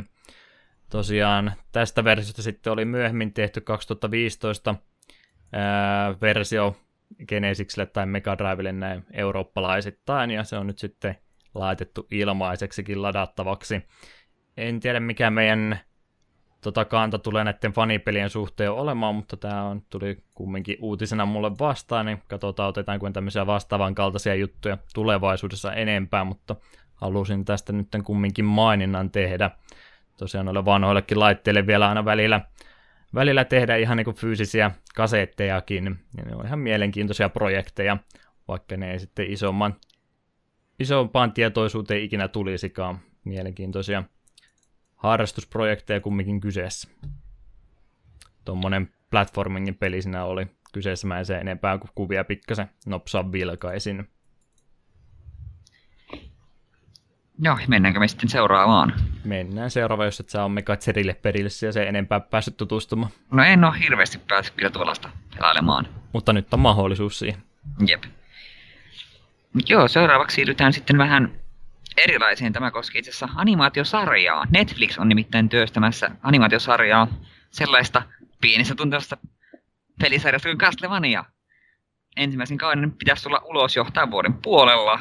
Ja tuotantotiimissä on mukana tuottaja kautta näyttelijä Adi Shankar, joka on ollut tekemässä Judge Dredd-minisarjaa, ja käsikirjoittaja Warren Ellis, jolta taas löytyy uh, Iron Mania, Redia ja X-Men TV-sarjaa omasta CVstään. Tähän itse asiassa itse suhtaudun aikamoisella odotuksella, koska Netflixin nuo omat sarjat tuppaa olemaan kohtalaisen laadukkaita. Vasta tänään itse asiassa sain päätökseen parin päivän ahminnon jälkeen Santa Clarita Dietin, jota voin suositella lämpimästi, jos tykkää huumorista ja siitä, että on vähän verta ja suolenpätkiä. Sen enempää aiheeseen menemättä, niin perheen äiti huomaa yhtäkkiä, että vähän niin kuin kuolee ja ei tämä menoa hidasta, pitäisi vaan ihmisiä ruveta syömään. Varsin viihdyttävä, kymmenen jaksoa. Toivottavasti tosiaan budjettit on tarpeeksi reilukin sitten, että semmoinen oikein halvalla tehty animaatiosarja ei varmaan kenenkään mieltä tule lämmittämättä. Toivottavasti resurssit on kumminkin nyt tämän suhtaan kohdalla. Uskoisin, että, uskoisin kyllä, että on, koska Netflixin nuo omat sarjat on oikeasti tosi laadukkaita ja tosi ainoa muu Netflixin animaatiosarja, mitä mä oon katsonut, niin on BoJack Horseman, joka on kyllä myöskin äärimmäisen hyvä sarja, vaikka graafinen julkaisu ehkä alkuun oli vähän luontaista työntöä, mutta sen kun pääsi sisälle, niin se sitten paljastui yhdeksi parhaasta sarjasta, niin mä oon katsonut pitkiä aikoihin jännä kyllä olisi voinut odottaa, että jos tämmöinen projekti tulee joskus läpi, että se olisi ollut ihan live action versio, mutta animaatiota nyt sitten ilmeisesti kummiskin oli tarkoitus tehdä. Ootellaan sitä mielenkiinnolla. Tota, Castlevania näin valintana ei ole nyt ollut viime aikoina tapetilla pitkää aikaa. Syytetään Konamia siitä, mutta tota, noin, ei ole ehkä pelisarjana enää niin yhtä arvostettu, että on ne parhaat tekeiletty tuolla aika paljon taaksepäin historiassa DS-pelit oli vielä ihan mainioita, mutta nuo 3D-pelit sitten jälkeenpäin, niin ei ehkä välttämättä semmoista samanlaista fanikuntaa ikinä puolelle yeah. se kerännyt. Mä oon käsittänyt, että se, oliko se Lords of Shadow, kun se oli se ensimmäinen 3D-aikaa, niin se Ää, oli no, no, niin näitä uudempia, näitä niin, uudemmista. God of War-tyyliset oli siellä 64 puolella oli sitten. No, sanoin, sanoin uudemmista. No, on. se menee vielä sen verran retro. Ei me olla niin vanhoja vielä. Nintendo 64 on ihan uusi laite. Joo. Mut niin, kuitenkin niin on käsittänyt, että Lords of Shadow on ihan ok. Että ei mikään maailman menestys, mutta semmoinen ihan menevä peli. Voisi sekä itse jossain välissä hankkia sekä ykkösen että kakkosen. Tota, Captain N. Mitä, Meitä... sano, mitä sanoisit, jos se otettaisiin Simon Belmontti siitä siihen tähän uuteen animaatiosarjaan? Kyllä se vähän voisi olla karvassa pettymys. Koska Castlevania kuitenkin sun teemana on semmoinen, sitä voisi saada semmoisen, kunhan sitä ei lähetä tekemään minään semmoisen lapsi, lapsiystävällisenä, vaan synkkä animaatiomaailma vähän enemmän. Kyllä sitä oli ainakin puheeseen uutisen yhteydessä, että tosiaan tarkoitus olisi semmoinen aika synkähkö tulla, että en tiedä nyt sitten vähän, um, yrittääkö ne vaan mahdollisimman ison yleisön saada sen puolen, mutta tosiaan jossa oli mainittu, että joo, pitäisi olla semmoinen vähän tota, lapsiystävällinen ja sitten toisessa paikkaa sanottu, että se on tosi synkkeä ja tämmöinen ehkä väkivaltainen, mutta kumminkin, että mikä tuo kohdeyleisö nyt sitten mahtaa ollakaan, niin jää vielä kysymysmerkiksi, mutta Ootellaan mielen, mielenkiinnolla. Ilmeisesti projekti on kumminkin jo hyvässä vauhdissa, jos vielä tämän vuoden puolella olisi tarkoitus tullakin. Jep. Kyllä aina itse aion ainakin pari tekajaksoa sitten katella heti, kun se vaan tulee nähtäväksi. Se verran kiinnostaa. Voin sitten kertoa, oliko se karvas pettymys vai hieno kokemus jossain myöhemmässä jaksossa. Siellä nyt sitten muutenkin tota, tuli vaan tuosta tästä animaatiosarjasta, että mikähän mahtaa sen Megaman TV-sarja tilanne tällä hetkellä olla, jos se ju, tota, julkaisuutisen jälkeen kyllä sanallakaan mitään ainakaan itse kuullut siitä. Mä en itse asiassa just rupesin miettimään ihan samaa tuossa, että onko siitä ollut mitään juttua. Ei ole mylkään tullut vastaan. Se onkaan oli silloin kerran puhetta siitä, mutta sen jälkeen mm. ei ollut mitään. Sehän oli viime vuoden puolella kanssa, siinä taisi olla 2017 Jep. vai oliko 18? Jep. No, mielenkiinnolla odotetaan molempia. Mä otan Megamania enemmän. Tosiaan seuraava uutisotsikko sitten vähän rupeaa meillä jo menemään retron puolelle uutisetkin, kun me kierretään samoja uutisia uudestaan, mutta maininta nyt kumminkin. Ekassa jaksossa puhuttiin, kerrottiin omat mielipiteemme NES Classicista. Siinä kohtaa oli eka jakso yhteydessä ja opittu sitten lisäämään niitä muitakin NES-pelejä siihen. Tietokoneen kautta pysty lisäämään ja vaihtamaan niitä olemassa olevia pelejä muihin NES-peleihin, mutta nyt sitten ruvennut jo muutkin emulaattorit pyörimään sillä laitteella. Eli jos oot sataa sen käyttöön NES Classicia ja toteat, että hei mä haluaisin pelata Mega Drive-pelejä, niin sekin nyt sitten onnistuu. SNES-pelit myös ja Game Boy-pelit kanssa. Tosiaan äh, tuommoista tietotekniikkataitoa, niin tietysti aina hienoa, että jaksaa joku tämmöistä tehdä, mutta jos haluat emulaattorilla pelata, niin mä vähän epäilen, että tämä NES Classicin hakkerointi ja siihen tota emulaattorin lisäämään ei välttämättä ole se ihan suoraviivaisin tapa tehdä tätä hommaa. Mutta aina, aina ei mennä sieltä, mistä aita on matalin. No ei, kyllähän tuo tarpeeksi ainakin tehokas pitäisi olla, että tosiaan nuo pyörii. Vähän kuulostaa tosiaan pomituilta, että on, on, on NES-klassikki sulla pöydällä ja sitten rupeat sillä tietokoneella, millä sä voisit muutenkin emuloida näitä pelejä, niin ei kun mä pistän ne siihen NES-klassikkiin mieluummin emulaattorit, että ei se siitä yhtään sen laillisempaa tee. Mutta tämmöinen vaihtoehto myöskin nyt on olemassa mielenkiinnolla odotetaan, mitä NES Classic uutisia meillä seuraavassa jaksossa sitten taas on. Jep. Ehkä Nintendo julkistaa, että seuraavaksi tulee SNES Classic. Hmm. NES Classic 2. Uudet 30 peli. Täysintä taas kerran. Jep. Kyllähän se, se hyvin on tota, se, mitä niillä tarjontaa on ollut, niin Nopsan on myynytkin, mutta No se johtuu ehkä enemmän myös siitä, että se tarjonta ei juurikaan tarjonta ollut. ollut. Tarjonta aika vähän sitä ollut, että tiedä, tiedä sitten tuleeko SNES Classic tosiaan ensi jouluna sitten heti perään. Jep, toi, taisin mainitakin silloin ekassa, että siskohan sen ennakkotilaisia pohdin, mikä sen tilanne on, niin yksi päivä juteltiin, niin sitä totesi vaan, että joka torstai tulee vissi sähköposti ja sanoo, että tilau- tilauksesi toimitetaan heti, kun sitä saadaan lisää varastoon. Ei tu ikinä enää. Joo, tosiaan kanta tuohon ainakin itsellä että mieluummin niitä muita ladattavia uudelleen julkaisuja kuin tämmöisiä va- samojen vanhojen pelien pyörittämistä uudella laitteella aina uudestaan ja uudestaan. No, ne myy. Niin, jos saa sitä rahaa. Mm. Ei se väärin ole. Jep. Rahaahan niiden täytyy tehdä. Jep. Ja seuraava uutinen koskee myöskin Nintendoa. Ja nyt kun mainitsit tuosta virtuaalisesta julkaisusta, niin Wii Uun Virtual Consoleen on tullut Nintendo 64 Ogre Battle 64 Person of Lordly Caliber. Kehittäjänä on Quest ja julkaisena Atlus. Alkuperäinen pelihän julkaistiin vuonna 1999 Japanissa ja 2000 Amerikassa. PAL-versiota ei tullut, mutta se saapui 2010 tuonne Wii Virtual Consoleen. Että kovinkaan merkittävä julkaisu mitä siinä mielessä ei ole, että jos se on jo Wii Virtual Consolessa ollut saatavilla. Että nyt se on myös Wii Uun Virtual Consolessa. Mutta itse... tulee, joo, jatkan vaan loppuun, jos oli vielä jotain. Niin, että itse kyllä hiukkasen kiinnostaa, koska taktiset roolipelit on kuitenkin aina minulle maistunut, ja Ogre Battle on pelisarja, mihin en ole koskenut. Ja monta kertaa ollut mielessä, että kenties pitäisi, niin ehkä tuo olisi hyvä paikka aloittaa.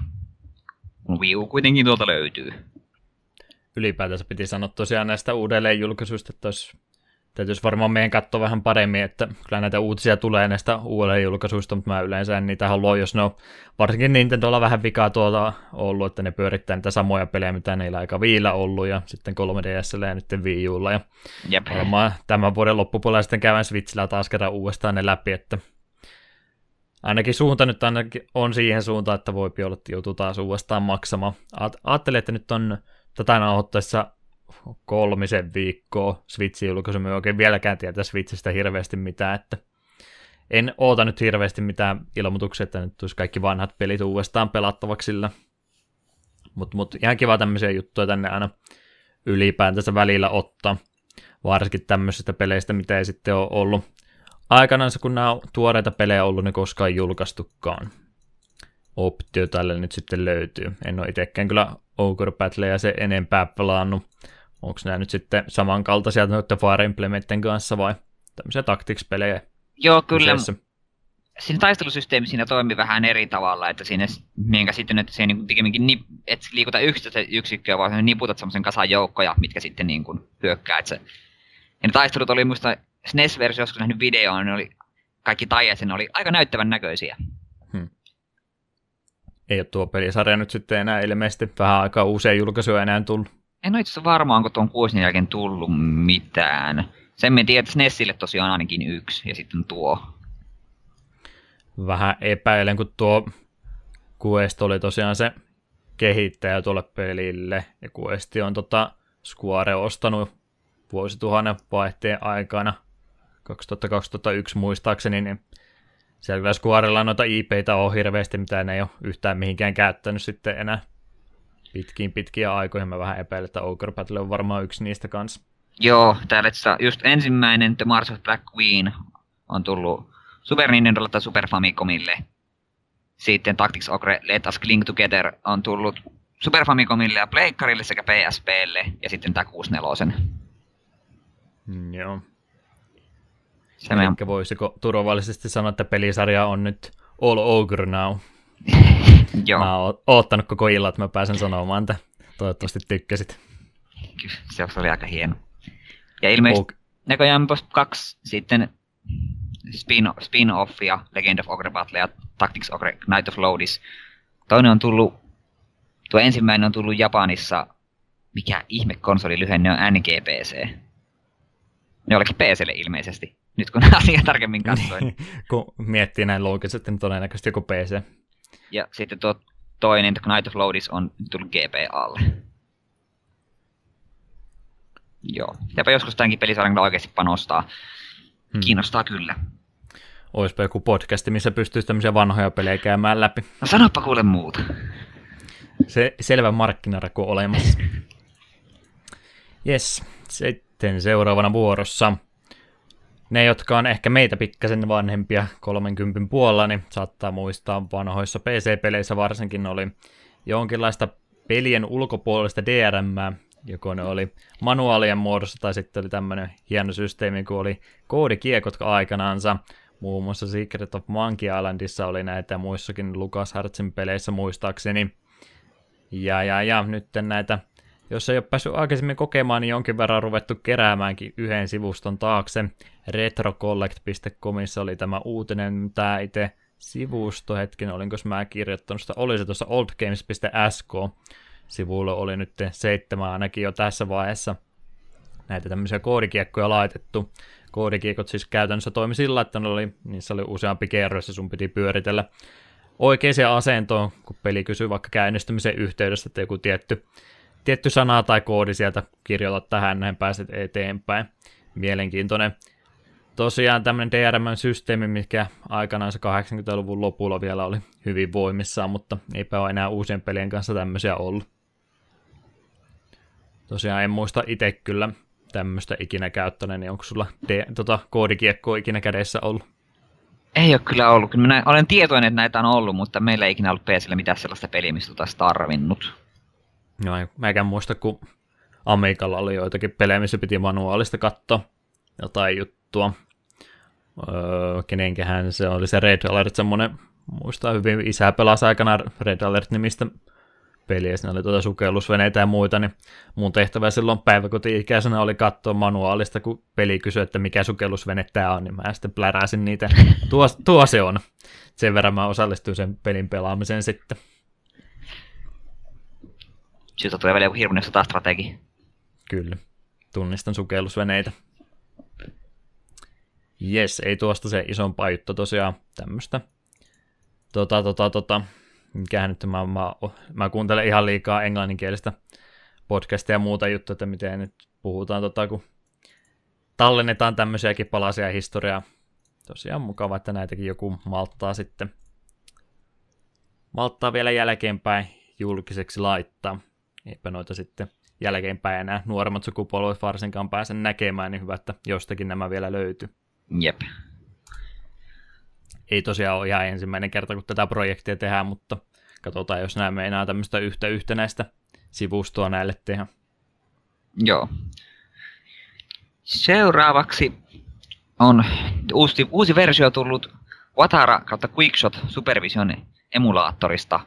Että vanhempia emulaattoreita ei ole päiv- päivitetty vuosikausiin, ja nyt joku siellä kysyy, että mikä helvetti on Watara Supervision. Mäkin kysyin, kun mä tätä uutista ekaa kertaa luin. Niin minäkin mielessäni kysyin, kun luin, luin tätä sinun, sinun kommenttiasi täältä. Mm. Ö, vuonna 1992 julkaistu käsikonsoli Aasiassa, joka pyrki vähän saman markkinarakoon mihin Game Boykin. Siinä oli 160 x 160 resoluution näyttö, ja värit oli hurjat neljä eri harmaan sävyä nimenvärisellä pohjalla, eli kuten Game Boy. Julkaisuhinta pyöri siinä 50 dollarissa, mutta se ei oikein koskaan sitten päässyt suureen suosioon, joka ehkä selittää myös tämän meidän reaktion tähän koko ihmeen laitteen nimeen. Tää Joo, on, toi Vatara oli ilmeisesti tämä alkuperäinen nimi, ja toi Quickshot oli sitten tämmöinen tota, globaali versio, että Brit- Briteissä toi ilmeisesti on jonkin, jonkinlaista tota suosiota keräs, mutta ei isompaa kumminkaan. Se Quickshot oli sitten se nimi, mitä siellä käytettiin ainakin. Joo, tämän ongelmanahan oli se, että oli näyttöongelmia, pelit oli hyvin sumeita ja sitten ei ollut oikein isoja pelinkehittäjiä takana tukemassa, niin selittää miksi ei pahemmin ole tästä ikinä kuultu. Pitää ehkä itse ruveta vähän nyt tutkailemaan, että mitä ihmettä tälle on tehty, että olisiko siellä jopa jotain kaukaisesti kiinnostavaa. Se lista, mikä Wikipediasta löytynyt ainoa, minkä mä nimeltä tunnistin, oli Balloon Fight, mutta sekin taitaa olla vähän niin kuin semmoinen tota, ei, ei virallinen versio, että ei siinä kyllä Ni- Nintendo ole sitä ollut tekemässä, että se on varmaan röyhkeästi kopsattu peli. Muutenkin nimeämisperuste on, ne kaikilla peleillä oli vähän tuommoinen Atari-aikainen, että siellä oli jääkiekkoja ja jalkapalloja, ehkä joku adjektiivi siihen eteen. Siinä, siinä on meidän peli, että simppeleitä pelejä kumminkin on varsinkin tuommoiselle Game Boy-tehoiselle ja tyyliselle laitteelle tehty, niin ei sillä nyt mitään hirveän erikoistakaan pysty toki tekemään. Tosiaan, noin hyvät puolet, mitä tuossa laitteessa nyt ylipäätänsä ollut, niin Game Boy aikana kun on julkaistu, niin se taisi olla 8 vai 90, tuo melkein puolet on vain siitä hinnasta. Laadusta en sitten mene sanomaan, että no aasialaista laatutyötä varmastikin on ollut kyseessä, niin en tiedä sitten mikä noita, kyllähän noita, minkä takia mä tähän jutun halusin laittaa, niin kyllähän niitä muitakin käsikonsoleita toki on ollut, mutta niistä ei hirveästi kirjoiteltu, koska Game Boylla oli niin suuri osuus tuosta markkinasta silloin aikanansa. Että Segallahan oli kans toi Game Gear aikana, se oli varmaan toiseksi isoin, mutta sekin oli vaan murtosa siitä, mitä Game Boy aikanaan se myi. Niin se oikeastaan melkein vielä tähänkin päivään asti ollut, että ei sieltä oikein PSP ja muuta oli, mutta Nintendo on ollut se ehoton ykkönen aina siihen asti, kunnes nyt sitten modernit puhelimet sitten ruvennut syrjäyttämään viimeisinä vuosina. Tuota, tuota, tuota. Mitähän muuta tuosta sitten ylipäätänsä voisi sanoa? Eipä, Tarviiko sanoa? eipä tuosta varmaan hirveästi mitään. Kukaan ei kuitenkaan Niin, tiedä, mistä me puhumme. Niin, todennäköisesti, mutta tämä on, tässä oppii jo uutta. Sen takia tämä on hyvä podcast. Tämä on sekä hauska että opettavainen podcasti. Kyllä.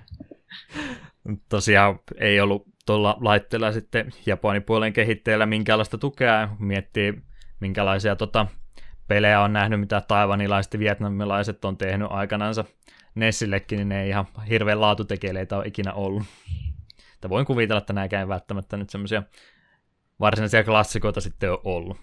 Ootko törmännyt, oliko se Pokemon Crystal Vietnam Edition vai mikä se on?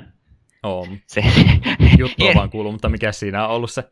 se on, no se on käytössä Pokemon Crystal aivan järkyttävän huonolla käännöksellä. Muistaakseni John Tronin jossain videosta kävi läpi, niin se... Pelkästään niin kuin siitä, kun se luvit ne, mitäs, miten ne kaikki on käännetty, ja vaikka tiesit niin kuin yhteyden, mihin tämä liittyy, niin se ei silti käynyt järkeen. Se oli hyvin Niin, hämmentävä. et, niin, oliko se semmoinen, että siinä niin oli yritetty tehdä jotain vähän tota, ylimaallisempaa tarinaa, mutta se ei vaan yksinkertaisesti niin kuin, oikein käännöksestä tullut mitään selvää, että mitä tässä nyt ajetaan takaa vai? Vähän siltä se vaikutti, että kääntämässä on ollut joku, joka ei osannut varmaan kumpaakaan kieltä. Toimistosta otettu joku yksi jätkä, että hei sä osaat vähän se englanti, että tää on nyt sun projektis. Mahtavia käännöksiä, joo. Sitten vielä eteenpäin juttua meillä löytyy yllättävänkin paljon, varsinkin kun niistä ruvetaan se enempää höpisemään. Tämmönen juttu jälleen kerran jotain vanhoja jäännöksiä löytynyt huutokaupasta ostettu tuota, tuota, tuota otetaan sitä juttu nyt ihan alusta asti. Silicon Classics-niminen tämmönen YouTube-kanava löytyy. löytyy netistä ja he, heillä on sitten tuommoista klassista pelailua enemmänkin kanavallansa ollut. He olivat sitten törmänneet huutokauppaan, missä oli Acclaimi. Oli Acclaim aikana isokin peliyhtiö, niin heidän käytössään olleita työpäätteitä ja tarvikkeita. Ja tämä huutokaupan yöstä tosiaan sitten paljon tietokoneita olivat itsellensä ostaneet. Ne oli aika, aika hyvin tota tyhjiksi koluttu, mutta jonkin verran sieltä sitten löytöjä muutenkin vielä ollut. Näiden mukana sitten muun muassa Turok 64 ja NBA Jamin lähdekoodit löytynyt muutamalta työpäätteeltä muiden ohjelmien yhteydessä. Näiden lähdekoodien kanssa just on se ongelma ollut, että kyllä noita pelejä, pelejä tosiaan pystyy romeja dumppaamaan nettiin, mutta lähdekoodit on yleensä semmoista kamaa ollut varsinkin 90-luvulla ja vielä 2000-luvun tälläkin puolella, että nuo yritykset niitä ei ole välttämättä niin hyvin säilöneet ollenkaan. Ehkä ne on täällä tota, länsimaissa paremmaksi oppinut sen suhteen, mutta Japanissa siinä on vähän vielä ongelmia ollut, varsinkin eikö noin uudet Kingdom Heartsitkin on käytännössä, tai ne remakeit on käytännössä alusta asti tehty, kun nekään ei säästänyt niiden lähdekoodia ollenkaan. Joo, muistaakseni on tällaista itsekin kuullut.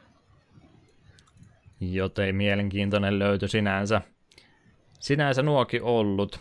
Ei ole 64, mulla on ollut Turok 64, oli kumminkin suht suosittu peli. En tiedä, onko sitten kuinkaan hyvin aikaa kerään, tota, ajalta, ajahampaalta säästynyt. Jotain Turokkia on joskus pelannut. Liekka ollut ykkönen vai kakkonen.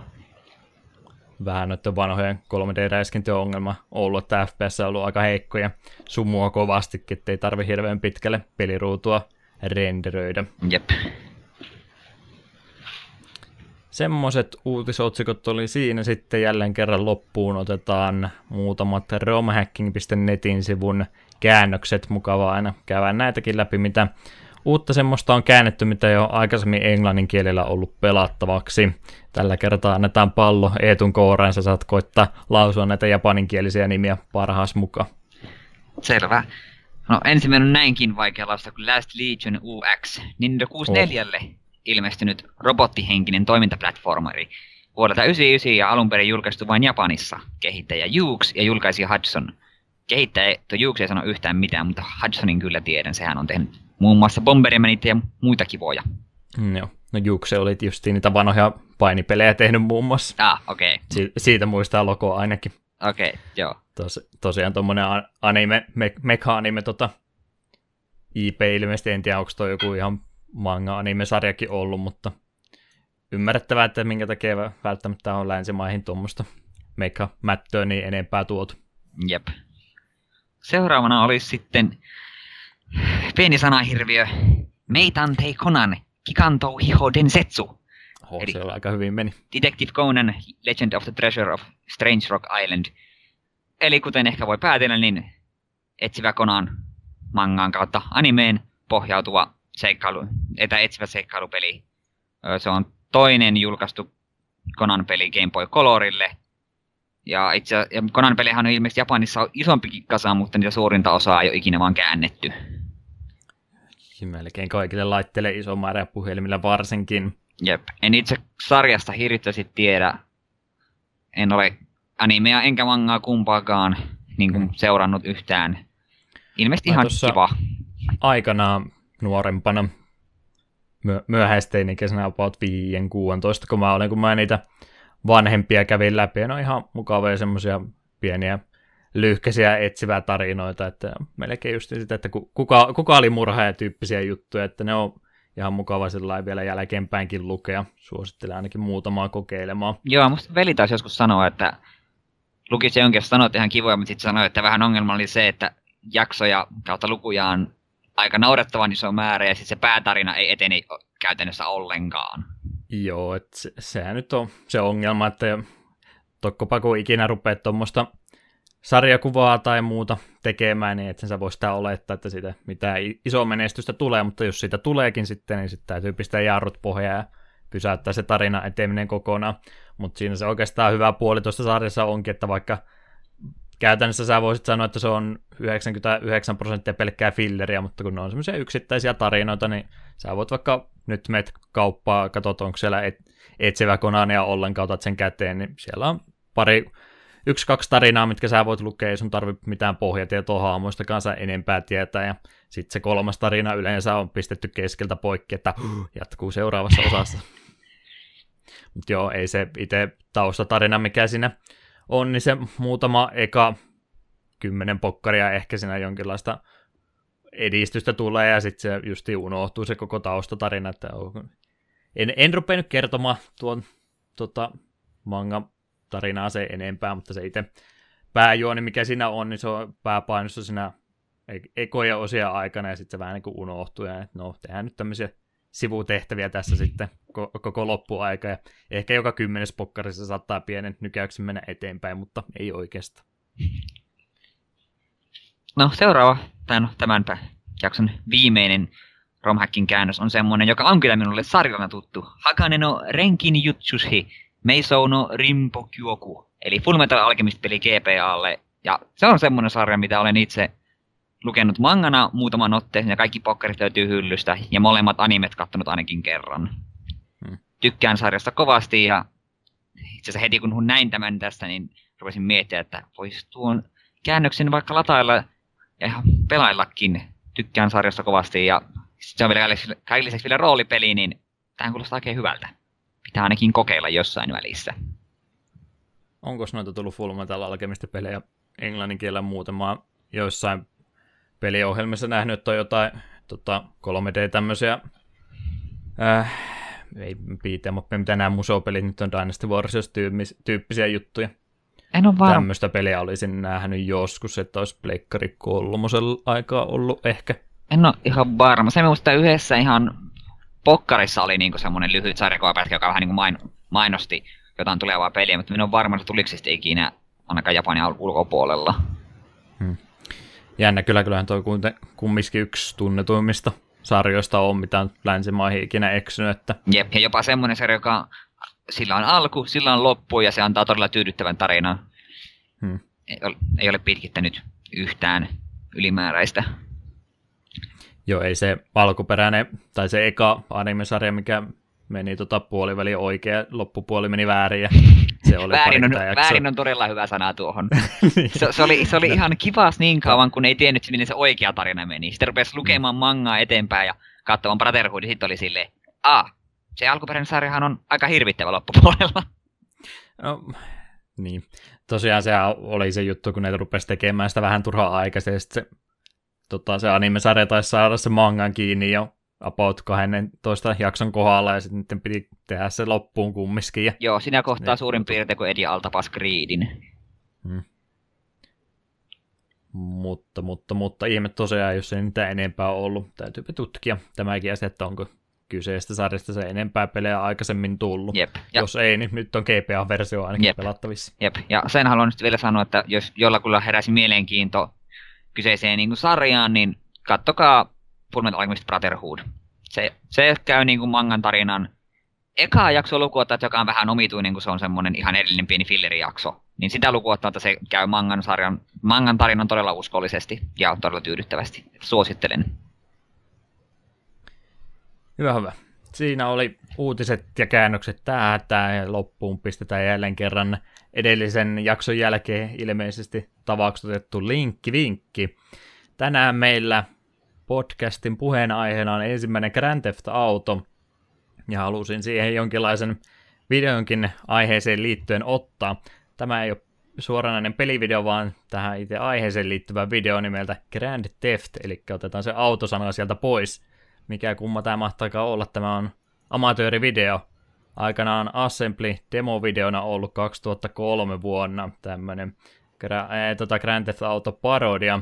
Otherside Studios taisi olla sen tiimin nimi, joka se aikanaan tehnyt, ja tota, halusin tämä ehdottomasti ottaa. Mä aina tämän muistan hyvin ulkomaan lukioikäisenä kattelin kovastikin amatöörivideoita, oli semmoinen pixof.net-niminen sivusto, missä niitä sitten oli tuommoisia kouluprojekteja ja sitten tosiaan kaveriporukoilla tehtyjä videoita. Tämä oli ennen YouTubea aikaa tai about YouTuben alkupuolella.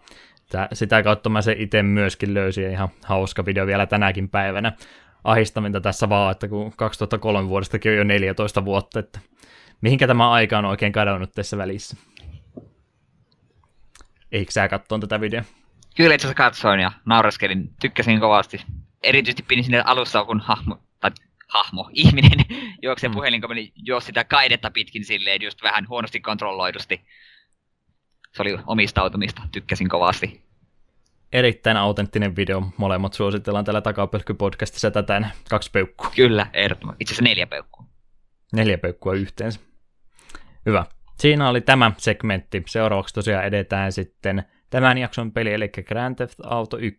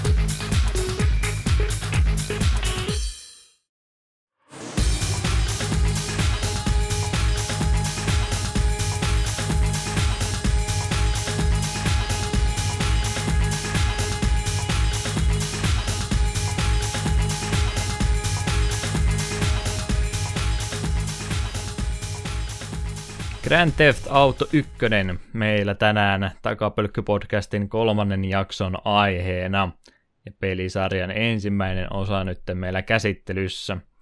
Mikä on Eetulla historia tämän pelisarjan kanssa?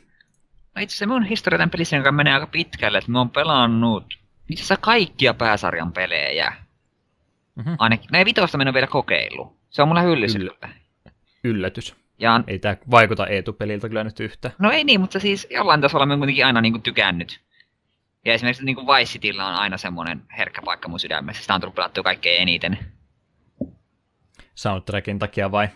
No okei, okay, myönnetään, että Radio V-Rock on vaan ihan törkeen kova. Plus jotenkin Vice Cityssä niin kaikki vaan loksahtaa paikalle. Sitä on kiva pelata. Ja Tommy Versity on mun mielestä paras päähahmo, mitä GTAissa on ollut.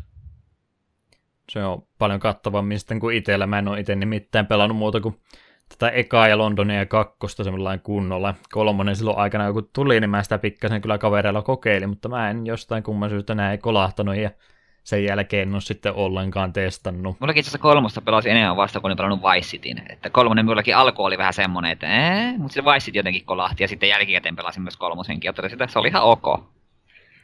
Asian sivusta noin ylipäätänsä. Mä silloin aikanaan mulla ja kavereilla oli se vertauskohta, että oli GTA toisella puolella ja driverit oli toisella puolella, ja mä olin se, joka tykkäsi drivereista aina enemmän.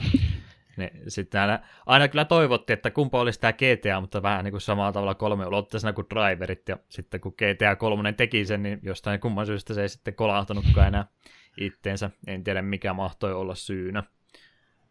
Mutta, mutta nämä vanhemmat on tosiaan tuttuja ja hyvä, että ollakin, koska meidän oli tarkoitus tästä nyt puhuakin jonkin verran. Tosiaan, ää, kerropa sitten sä, milloin GTA 1 on julkaistu ensin, niin mä rupean sitten enemmän höpisemään itseksi.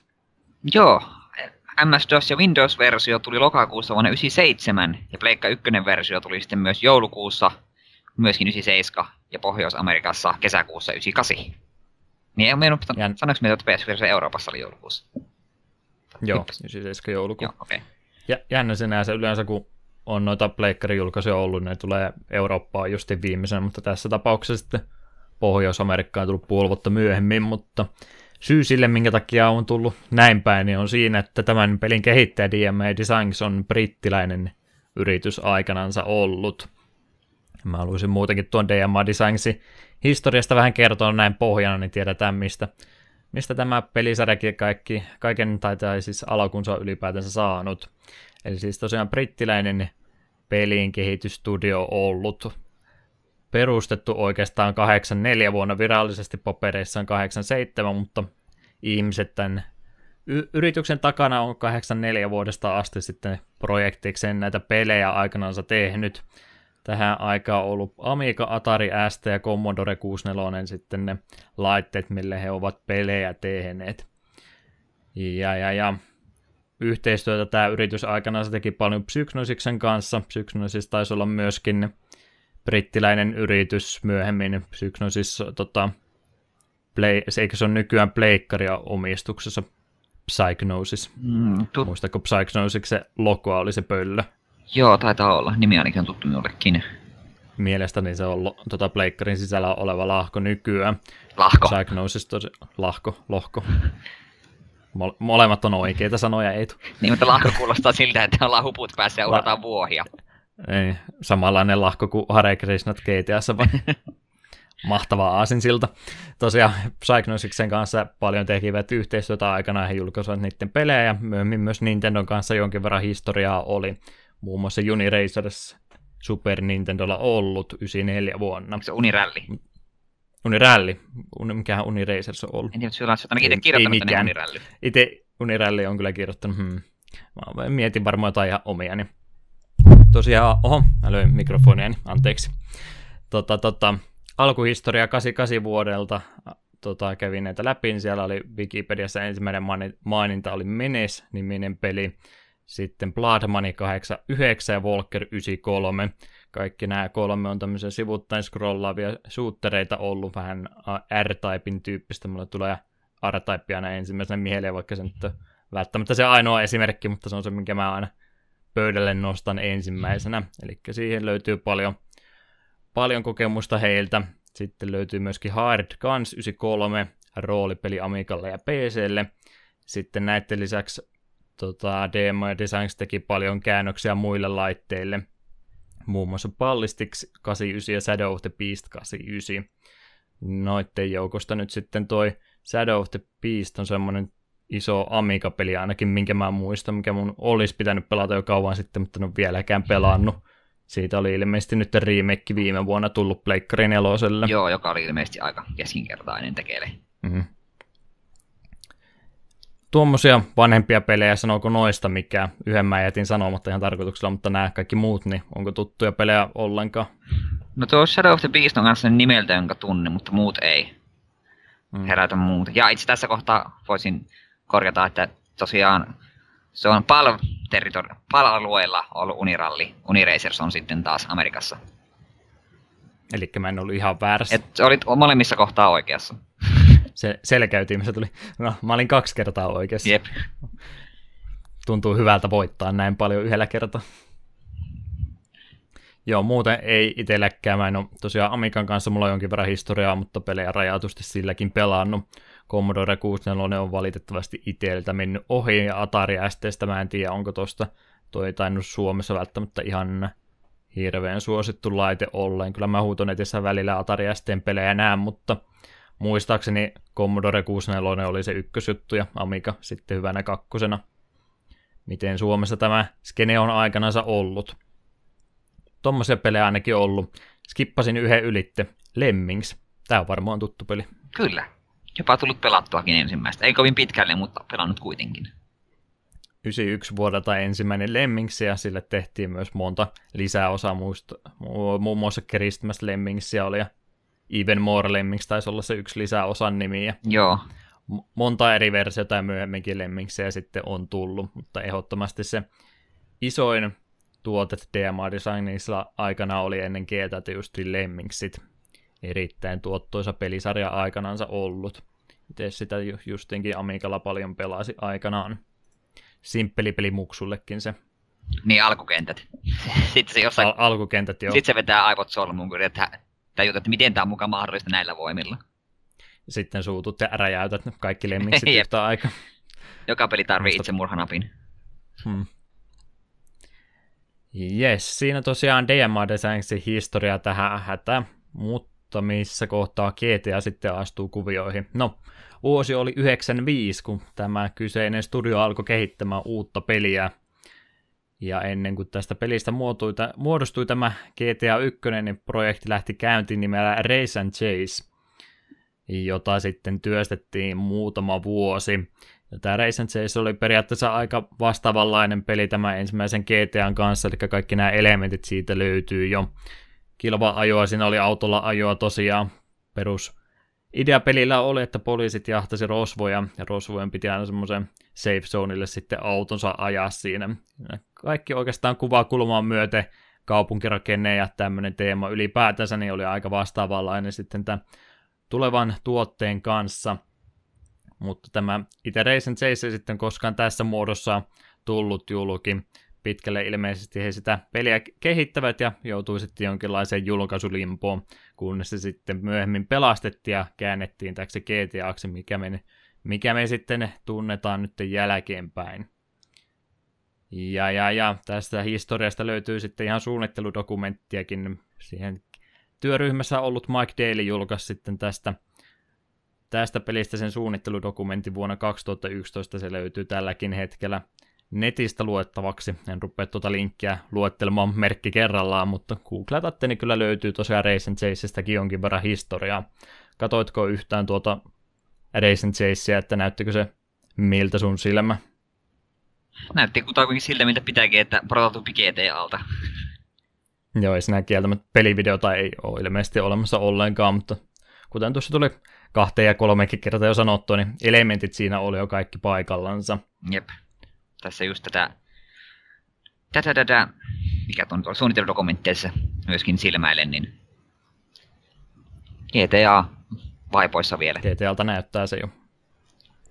Yes, DMA-designista noin ylipäätänsä muutenkin myöhemmin myytiin Kremlin Interactiville kyseinen studio, joka myytiin eteenpäin taas Infogrammeisille. Seuraava omistaja Take-Two Interactive rupeaa nyt pikkuhiljaa tuttuja nimiä tulemaan seuraavaksi sitten Rockstar Games, ja nyt tämä kyseinen DMA Designs tunnetaan Rockstar Nortina. Joten muutama omistajavaihdos siinä välillä ollut, ja nykyään sitten tosiaan Rockstarin omistuksessa kyseinen lahko semmoinen pieni historia-annos tähän hätään alkuunsa. Edetään seuraavaksi tähän varsinaiseen peliin, eli GTA 1.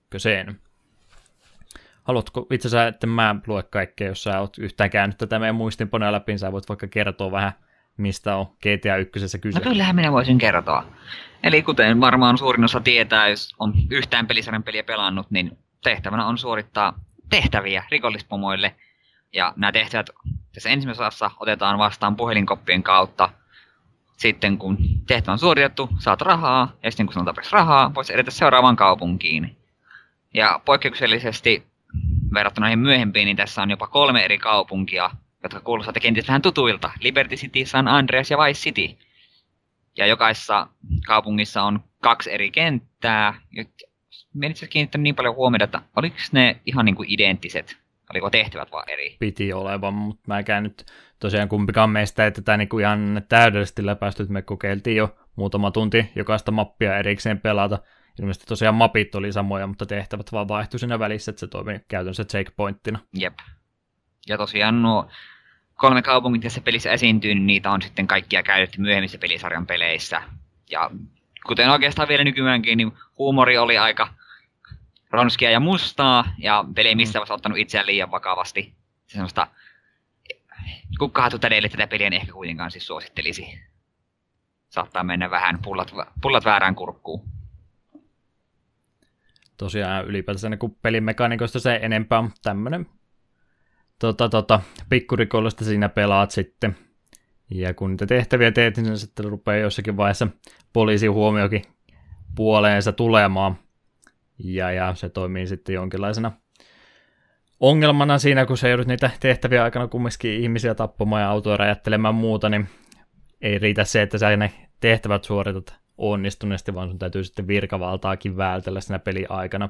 Mä en ainakaan muista, miten tuossa ykkösessä toimi, että pääsikö niistä millään muulla tavalla eroon muuta kuin ajamalla se huoltamon lävitse. Mä ainakaan pystynyt sitä yhtäkään, kun sinne tota, peli ylälaitaan tulee se poliisin päät myöhemmin muistaakseni tähdillä korvattiin sitten. Mutta vaikka se tulisi se ensimmäinenkin pääsine kautta ensimmäinen tähti sulle, niin sitä ei pysty varmaan karistamaan tässä ekassa mitenkään pois. Öö, Mä ainakaan itsekään saanut. Öö, ei, tässä ei vielä pystynyt, mutta oliko tässä on niitä Get Out of Jail Free Cardeja? Niitä löytyy joo. Okei, okay, en muista, tuliko ne tästä vai vasta, vasta Londonissa. Semmoisen kun poimi, kun poliisit on perässä, niin... Jos niitä sattuu vaan löytämään. Jep tosiaan kaupungin pohja, ne kaikki nuo kartat on sillä aika tota, kaavamaisesti rakennettu neljöistä. Ja, ja, ja se oikeastaan yksi vähän ongelmakin on, että kun pelissä nyt ei, pelin sisällä ei ole karttaa ollenkaan, pelin mukana kyllä tuli kartta, joo, meillä valitettavasti sitä hyödynnettävissä ei ollut, joten nämä kaupungit, vaikka ne on paljon pienempiä kuin mitä niitä ensisilmäksi ajattelin, niin ne saattaa olla aika sekavia sitten. Siinä ei hirveästi nimittäin suuntaa anneta, mihinkä pitäisi aina mennä. Jep. No yle, yleensä on joo, mutta puhelinkopit on aika vaikea löytää. Niitä näytetään. Sitten kaikki power ja tämmöiset, ne on ihan itse löydettävä sitten. Jep, ja vaikka, nuo, Toisena- vaikka nuoli näyttää sille, että tuolla on seuraava tehtäväobjekti yleensä, niin se saattaa olla, kun se nuoli näyttää sen linnun tietä, lähet siinä, niin sillä tuleekin se seinä vastaan tai järvi vastaan, että sun pitää kierrellä jostain ihan todella kaukaa. Se oli jotenkin tuossa ekassa mapissa hiukan ongelmallista. Ekassa se oli jo iso ongelma, ne muut oli sitten vähän paremmin tehty, että ei, ei ollut semmoisia umpikujia niin paljon, mutta siinä ekaa, kun se oli jaettu se ihan ensimmäinen kartta, sillä siinä on ne pari siltaa välissä. Ja ne on semmoiset, että jos haluaa sinne eteläpuolelle päästä, niin se täytyy jommankumman sillä läpi ajaa, niin siinä yleensä se nuolen näyttämä suunta on aina väärä suunta, että et sä pysty se järven yli siitä tai joen yli hyppäämään millään muuta. Jep. Pari kertaa yritin hypätä sen rikkinäisen sillan yli, mutta aina me osuin jokin tötsää siinä loppuvaiheessa ja tipahdin vain järveen. Sitten selvä. Mutta tosiaan nämä itse tehtävät, mitä tästä pelistä löytyy, niin aika helposti selitettävissä. Kaksulotteisesta pelistä kumminkin kyse ja ei semmoista isompaa variaatiota, variaatiota näissä tehtävissä ole. Yleensä tehtävät on muodostuu siitä, että sun täytyy tappaa joku henkilö, varastaa joku auto tai sitten ajaa se auto jonnekin tiettyyn pisteeseen. Hirveästi vaihtelua näissä ei mielestäni tosiaan ollut, vai pelasitko niin paljon enemmän, että sulla olisi tullut jotain jännempää Ei, vasta? kaikki ne noudatti samaa kaavaa. Ainut ehkä vaihtelu tuli dialogi ennen tehtävää alkua saattoi olla, saattoi olla huvittava tai sellainen, mutta itse tehtäviä niin pelimekaniikalta oli ihan samanlaisia. Vähän rajoitteita vielä näissä vanhemmissa GTS, kun kaksulotteisia pelejä on, niin ei vielä samanlaisia vapauksia ole kuin sitten pelisarjan myöhemmissä mm. osissa. Tosin haluan huomata, että esimerkiksi GTA 2, siitä mulle jäänyt elävästi mieleen semmoinen tehtävä, missä piti ensin varastaa paloauto, jossa käy vähän modifioimassa sitä, niin sitten se ampuu vesitykisiä liekiheittimellä ja piti mennä Mm. vastajengille sieltä telomaan, niin se tehtävä on jäänyt mieleen, että kyllä 2D-peleissäkin voi, kun vähän mielikuvista käyttää, niin saa vähän va- kivaa vaihtelua. Voi ehdottomasti joo, mutta semmoiset, mitä monet yhdistää GTA-tehtäviksi myöhemmissä vaiheissa, niin niitä ei vielä tästä ekaasta kummiskaan löydy. Taksitehtäviäkään tässä esimerkiksi ei ollut, Jep, totta. että ambulanssitehtäviä ei Jep. ollut. Ja kuitenkin pelisarjan ensimmäinen peli, niin ehkä me voidaan katsoa sormien läpi, että ei ollut yhtä innovatiivinen kuin mitä ehkä muut. Ehdottomasti ihan ok peliavaus kumminkin kyseessä. Jep. Ja on sille helppo niin ymmärtää, että minkä takia tästä sitten kuitenkin tuli semmoinen hitti, että sa- sa- sai lukuisen määrän jatko mitkä on edelleen äärimmäisen suosittuja. No, tosiaan jonkin verran hyviä puolia ollaan tuossa mainittu. Puhutaan seuraavaksi ehkä huonommasta ongelmasta. Pelin kontrollit. Mitä tykkäsit? Aivan hirvittävät siinä. Vaati vähän Mm. kikkailla, että niihin pääsi niin kuin tottui. Mutta alkuun ne oli siis, että ei, mitä ihmettä ne on oikein ajatellut, että miksi, miksi näin. Me tosiaan pelattiin siis Pleikkari 1 versiota. Mä en usko, että PC-versiolla olisi pystynyt hiirtä käyttämään. Ei, en kyllä minun, ei tarkistanut mielestä. tätä asiaa. Ei mun mielestä. Eli pelkällä näppiksellä sekin on. Eli selitetään nyt kontrollit kuuntelijallekin. Eli kun sä yleensä kuvittelet kaksi d semmoista ylhäältä päin kuvattua peliä, niin sä ajattelisit, että nuolinäppäimillä liikkuu. No, se ei toimi niin, vaan nuolinäppäimillä vaan kääntyy. Eli sun täytyy tankkikontrollilla periaatteessa kuvittelet Resident Evilin ylhäältä päin kuvattuna, sä pyörit omaa akselis ympäri. Jos sä haluat eteenpäin, sun täytyy panna X. Jep, se oli tosi omituista. X-stä liikkuu eteenpäin, neljästä hyppää autoon, kolmesta pakittaa tai kävelee takaperin, koska sille tarvii oman näppäimensä. Ympyrästä ampuu, R1 on jarru, L1 ja L2 oli vaihtelee aseita, R2 on tietysti se tärkein nappula siitä piere Jep. tai röyhtäile. Nyt sen verran pelikehitys on edennyt eteenpäin, että jos sä otat räiskitä peli pelattavaksi, vaikka sä et olisi pelannut sitä pelisarjaa tai peliä aikaisemmin, sä todennäköisesti tiedät, missä ne painikkeet on. Mutta tämän kanssa on vähän kyllä semmoista arpomista, että onko nämä nyt tikkaa heitetty, että mihinkä nämä painikkeet on laitettu. On siinä jotain järkeä joo, mutta vähän niin kuin näin 20 vuotta myöhemmin, kun tätä pelailee, niin tosi, tosi omituiset Jep. Pelkät kontrollit joo. Jotenkin siis pe- pelkästään, että X on niin eteenpäin. Että miksei voi olla niin ylänuoli, tai niin siis D-padin ylös. Mutta ei, D-padin ylös, niin ottaa vissiin puhelimeen. esiin tai jotain vastaavaa, tai jotain voi soittaa tai jotain, mitä? Miksi? Se tuntuu niin ouvolta pit- toisella kädellä painille suuntanappeet ja käyn vasemmalla oikealla toisella kädellä nappeet X pois, sun tyyppi kävelee. Mä yritin vähän googletella muitakin arvosteluja tästä peleistä aikanaan, mitä on tehty. Siellä kontrolleita mainittu just, että ne vähän omituiset on. Mietin, että mikähän se mahtaa nyt sitten se syy olla sille, että onko se siinä, että kun ei ollut vielä analogikontrolleita tässä kohtaa, DualShock tuli vasta 98, 99 vaihteessa, niin, niin sä et niin kuin semmoista, kun kuitenkin peli perustuu aika paljon siihen pelkkään ampumiseenkin jo, että saa jotkut tehtävät tehtyä, niin sä et pystyisi, jos sä pistäisit painikkeet sillä tavalla, että ylös painat, sä liikut ylös, painat oikealle, niin sä liikut oikealle, niin ne väli-ilman suunnat olisi sitten ehkä ollut niin hankalit, että ne on sen takia tehnyt ne tollain Se tankkikontrolleiksi. voi olla. Mä en silti ymmärrä, miksi se ylöspäin nuoli voi olla eteenpäin. Niin, kyllä se parempi toki olisi, mutta yritän nyt ensin selitellä tekijöiden puolesta, että minkähän takia tähän päätökseen on päästy. Mutta tosiaan tuo on ehkä se iso ongelma tämän ensimmäisen pelin pelaamisen kanssa. Vaatii kontrollit nimittäin aika paljon totuttautumista. Jep.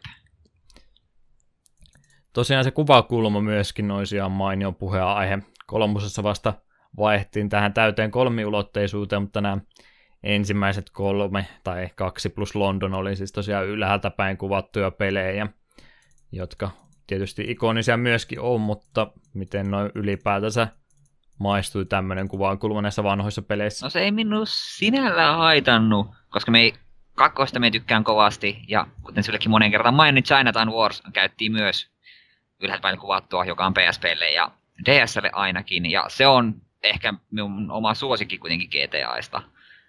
Et siinä se toimii todella hyvin, mutta ehkä tässä ekassa oli vähän just se ongelma, että näköetäisyys oli tosiaan hirvittävän heikko, ajaessa herkästi et osa- osannut varautua, että oho, siitä tulikin mutka, tai sieltä, käve, sieltä kävelikin just sopivasti poliisi tuohon eteen, että sä jäät sen yli ja sitten ollaan Mm. pulassa.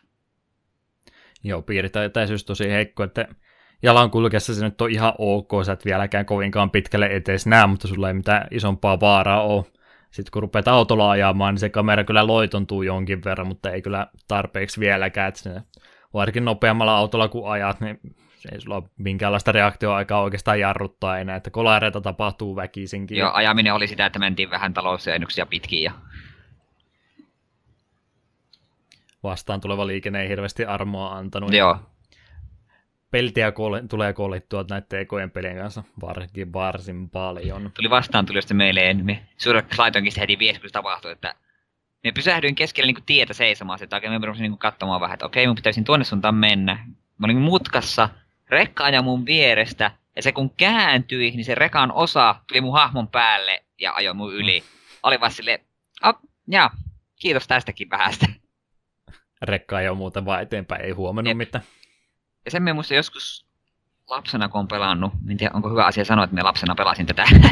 Mutta se oli joko tää tai London, just laitoin koodin päälle, että ei ollut poliisia, oli kaikki aseet ja sille lähdin kävelemään eteenpäin, niin joku auto ajava suoraan mun yli. Sille, se oli hyvä pelisessio. Nyt jälkiviisaita kun ollaan, 20 vuotta mennyt eteenpäin ja molemmat ollaan nyt tunnustauduttu, että me pelattiin tätä muksuna aikana.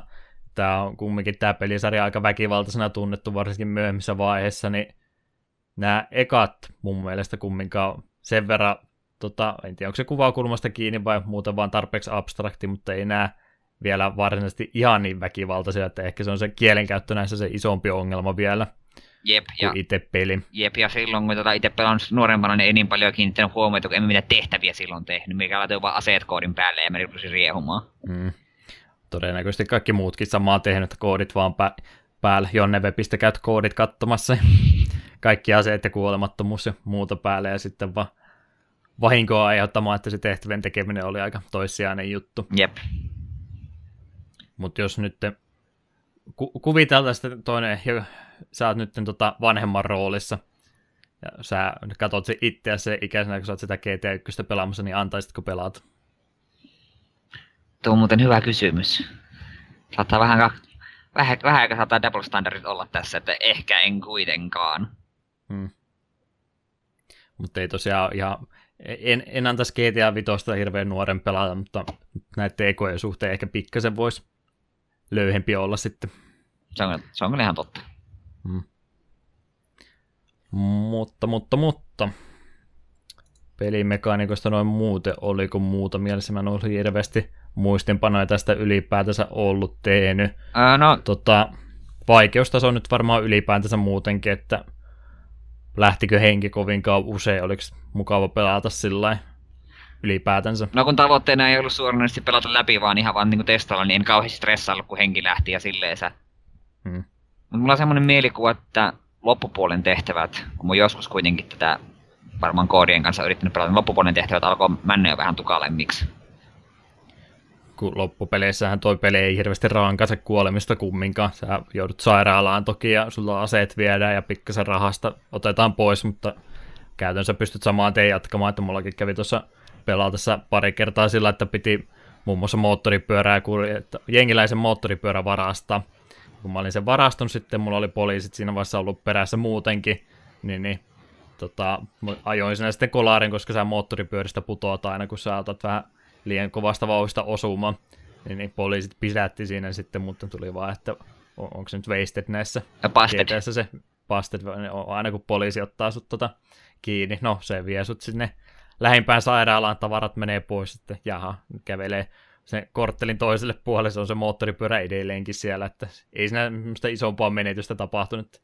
Kävi vaan sen saman prätkän sieltä hakemassa ja poliisikin katsoi, että no, no siinä se saa taas menee uudestaan, mutta antaa nyt mennä. Joo, se oli, hämmen... Oppi varmaan se läksynsä. oli hämmentäväksi itsekin, kun huomasin tämän. Me vein limuusiin löytyi jotain lääkäriä. Sitten siinä vähän parin tyypin yli ajoin ja vähän törmäilin, niin poliisi oli pidetty, olin, olin sille, että no, että äh. Mutta katsot, ei tullut kuitenkaan, että mission failed. Ja katsot, nuoli näyttää edelleen tunnin. Siellä se limusiini ja kuskattava tyyppi kiltisti odotti ja jatkoin tehtävää eteenpäin. Niin se oli hämmentävä hetki, kun tajus sille, että kuuemmissa kyllä. Minun mielestä kakkosessa kanssa jo. Henki kun lähtee, niin tehtävä on pielessä. Tosiaan kaikki tämmöistä ajotehtävät oli sellainen suht helppo tehdä, että aika herkässä oli, että olisi tota auto hajonnut kokonaan, eli nyt oikein todella tota, tos, tosi ison tulisarjan keskelle sitä autoa parkkeerannut, että kyllä nyt kerran ainakin räjähi auton sisällä ja muuta. Että oikeasti just tämä aseella ampuminen ja muu oli sen verran pikku tarkka, että yleensä kun sä rupesi sitä hahmoa kääntämään oikeaan asentoon, niin oli yleensä itseltä ainakin henki jo lähtenyt siinä vaiheessa. Joo, tuli taistelussa, jos ei ollut body armoria, niin se oli vähän. Että mieluummin yritti saa autolla vaan runnoa kaikki yli, Jep. paljon helpompi. Ja tuohon liittyen siinä oli vähän raivostuttava silleen, että kun si et muiden niin kuin, hahmojen spriteista tai ni- niin kuin näe, että onko niillä aseet. Sitten kun tehtäjä sanoo, että mene sinne, siellä, odot, sinu, siellä odotetaan sinua, niin sieltä voi olla varma, että jos sä menet sinne, niin rupeeko ne saman tien ampumaan sinua vai tuleeko ne kyytiin vai mitä, koska siellä muutaman kerran tuli, että oi, voi ei väijytys. Nyt silleen, no en ulkoapäin nähnyt, että ne aikoo ampua mut tuusan heti kun mä siihen viereen. Joo, siinä taisi alkupäätehtävä just olla yksi, että piti seurata jotakuta ja sanoa, että jos ne rupeaa ampuun takaisin, niin ammun itsekin niitä, niin se on just, että kävelet siihen viereen, että moro jätkät, mitä kuuluu, ja sitten ne rupeaa räiskimään, se on yhtäkkiä, että jaha, henki lähti jo. Jep. Muutenkin niiden tehtävien kanssa ihan hyvin ja muuten, muuten kyllä solju, varsinkin niissä kahdessa jälkimmäisessä. Mä en tiedä, minkä takia kaikki tämmöiset ongelmat mulla pelin kanssa oli kertaantu tämän eka mapin kanssa, mutta mulla kävi semmoisia tilanteita ainakin, että oli joku tietty aikalimitti, että sun piti mennä johonkin tiettyyn paikkaan, niin just se kaupungin ja karta omituisuus aiheutti se, että mä menin väärin paikkoihin ja joutui kiertämään sitten kiertämään niin kaukaa, että aika loppui usein kesken ja välillä se tuntuu olevan ihan liian tarkkakin, että olisi pitänyt auto olla niin kuin periaatteessa parkkeerattu just siihen sun viereen ja semmoinen nopea auto vielä kaiken lisäksi. Mulla oli pari kertaa taksi itsellä kyydissä ja kun sanoi, että ajaa tuonne noin, niin mä ajoin, ajoin kieltämättä ihan suoraa reittiä sinne, kun vaan pystyn, mutta loppu aika siitä huolimatta. Jep. Ja musta oli jännä, että jotkut tehtävät niin kun alkoi ilman, että se meni vastaamaan puhelinkoppiin. Mulla joku tehtävä, mä hoidin tehtävän, tuli mission complete. Ajan, menee, menee ehkä 30 sekuntia, niin yhtäkkiä tulee että hei, nyt sulla on kaksi minuuttia aikaa, mene tuonne, hae auto, käy maalata tuossa takaisin. Lähdin välittömästi just niistä, niin kuin tekemään sitä, ja en silti kerennyt muuta kuin käydä sen auton maalauttamassa. Että Hmm. En ole niin varma, että triggeröikö se tehtävä niin siitä, että olin jollain tietyllä alueella, vai oliko se suoraan sen toisen tehtävän jälkeen. Mutta tuntui niin siltä, että jos et ollut oikeassa paikassa just oikealla hetkellä, niin ei sulla ole mahdollisuus keretä. Aika paljon niin olisi vielä kaivannut pelkä käyttöliittymän puolesta lisää vinkkejä, että mihinkä pitäisi niin kuin tasan tarkkaan mennä seuraavaksi, mistä löytyy mitä, koska just se auton maalauttaminenkin oli välillä tehtävänä, niin kuin ei sulle kerrota yhtä, että missä ne on ne maalaa, mutta ei mulla ainakaan nuolta tullut ikinä ollenkaan, että missä se on. Niin Muutamassa tehtävässä Mulla meni- oli, mutta muutamassa sitten sanoo vaan, että etsi maalaa mun läheltä. Sille, mistä läheltä? niin. Mihin suuntaan? Mullakin oli hetkiä, kun mä ajelin se vartin puoli tuntia vaan ympyrää, yritin kortteli kerrallaan katsoa, että missä niitä maalaa, mutta on, mutta kun ei löydy, niin ei löydy. Jep, ja pelkästään se, että olisi niin minimappi, joku sellainen asia, mikä on nykyään itsestäänselvyys, niin sen puute tuotti aika paljon päänvaivaa. Olisi, olisi vähän voinut suunnitella reittiä eteen, mutta ei. Et nähnyt, kun sen kadunpätkän millä olit. Jos ei edes minimappia, niin minkä takia ei olisi voinut se mappi olla siellä jossain startin kautta edes katsottavana, että pikkasen vinkkiä, Jep. että mihinkin suuntaan pitäisi seuraavaksi mennä. Jep. Aika paljon mä jouduin itse pelaamaan tota sillä, että mun piti niinku op- opetella niitä kortteleiden nimiä, et ei nyt ihan kaikkien ulkoa toki, mutta kaikki semmoista, missä enemmän joutui käymään, niin edes pikkasen muisti, että missä ilmansuunnassa mikäkin kortteli on, niin osaa ainakin jotenkuten sinne suunnille ajella. Jep. Ja eikö korttelin nimistä tuli mieleen, sehän tosiaan aina kun menit kortteliin, niin yläruudussa luki, että missä korttelissa se on. Niin mulla jossain kohtaa kävi hauskasti. Varmaan on muitakin paikkoja, mutta ainakin yhdessä kohtaa itse huomasin, että mä ajoin oikeassa kohtaa tiellä, niin se korttelin paikka vaihtui koko ajan. Peli ei osannut niin päättää, että kummassa korttelissa me on, kun mä olin just siinä rajalla.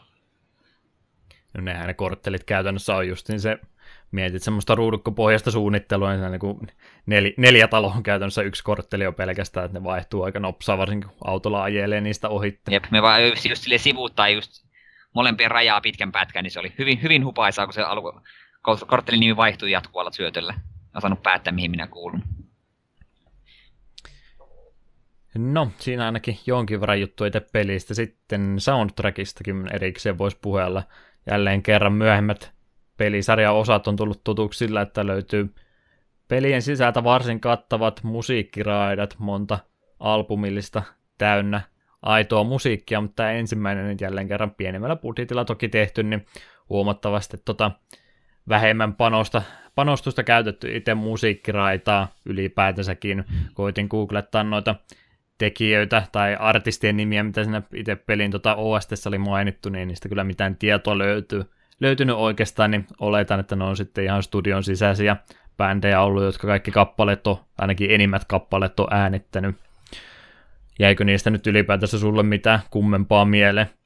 Se biisi, mikä ekan kerran autopes rupesi soimaan, missä kuuli vaan musiikkia välillä huutaa, hei baby, woo! Se jäi mieleen.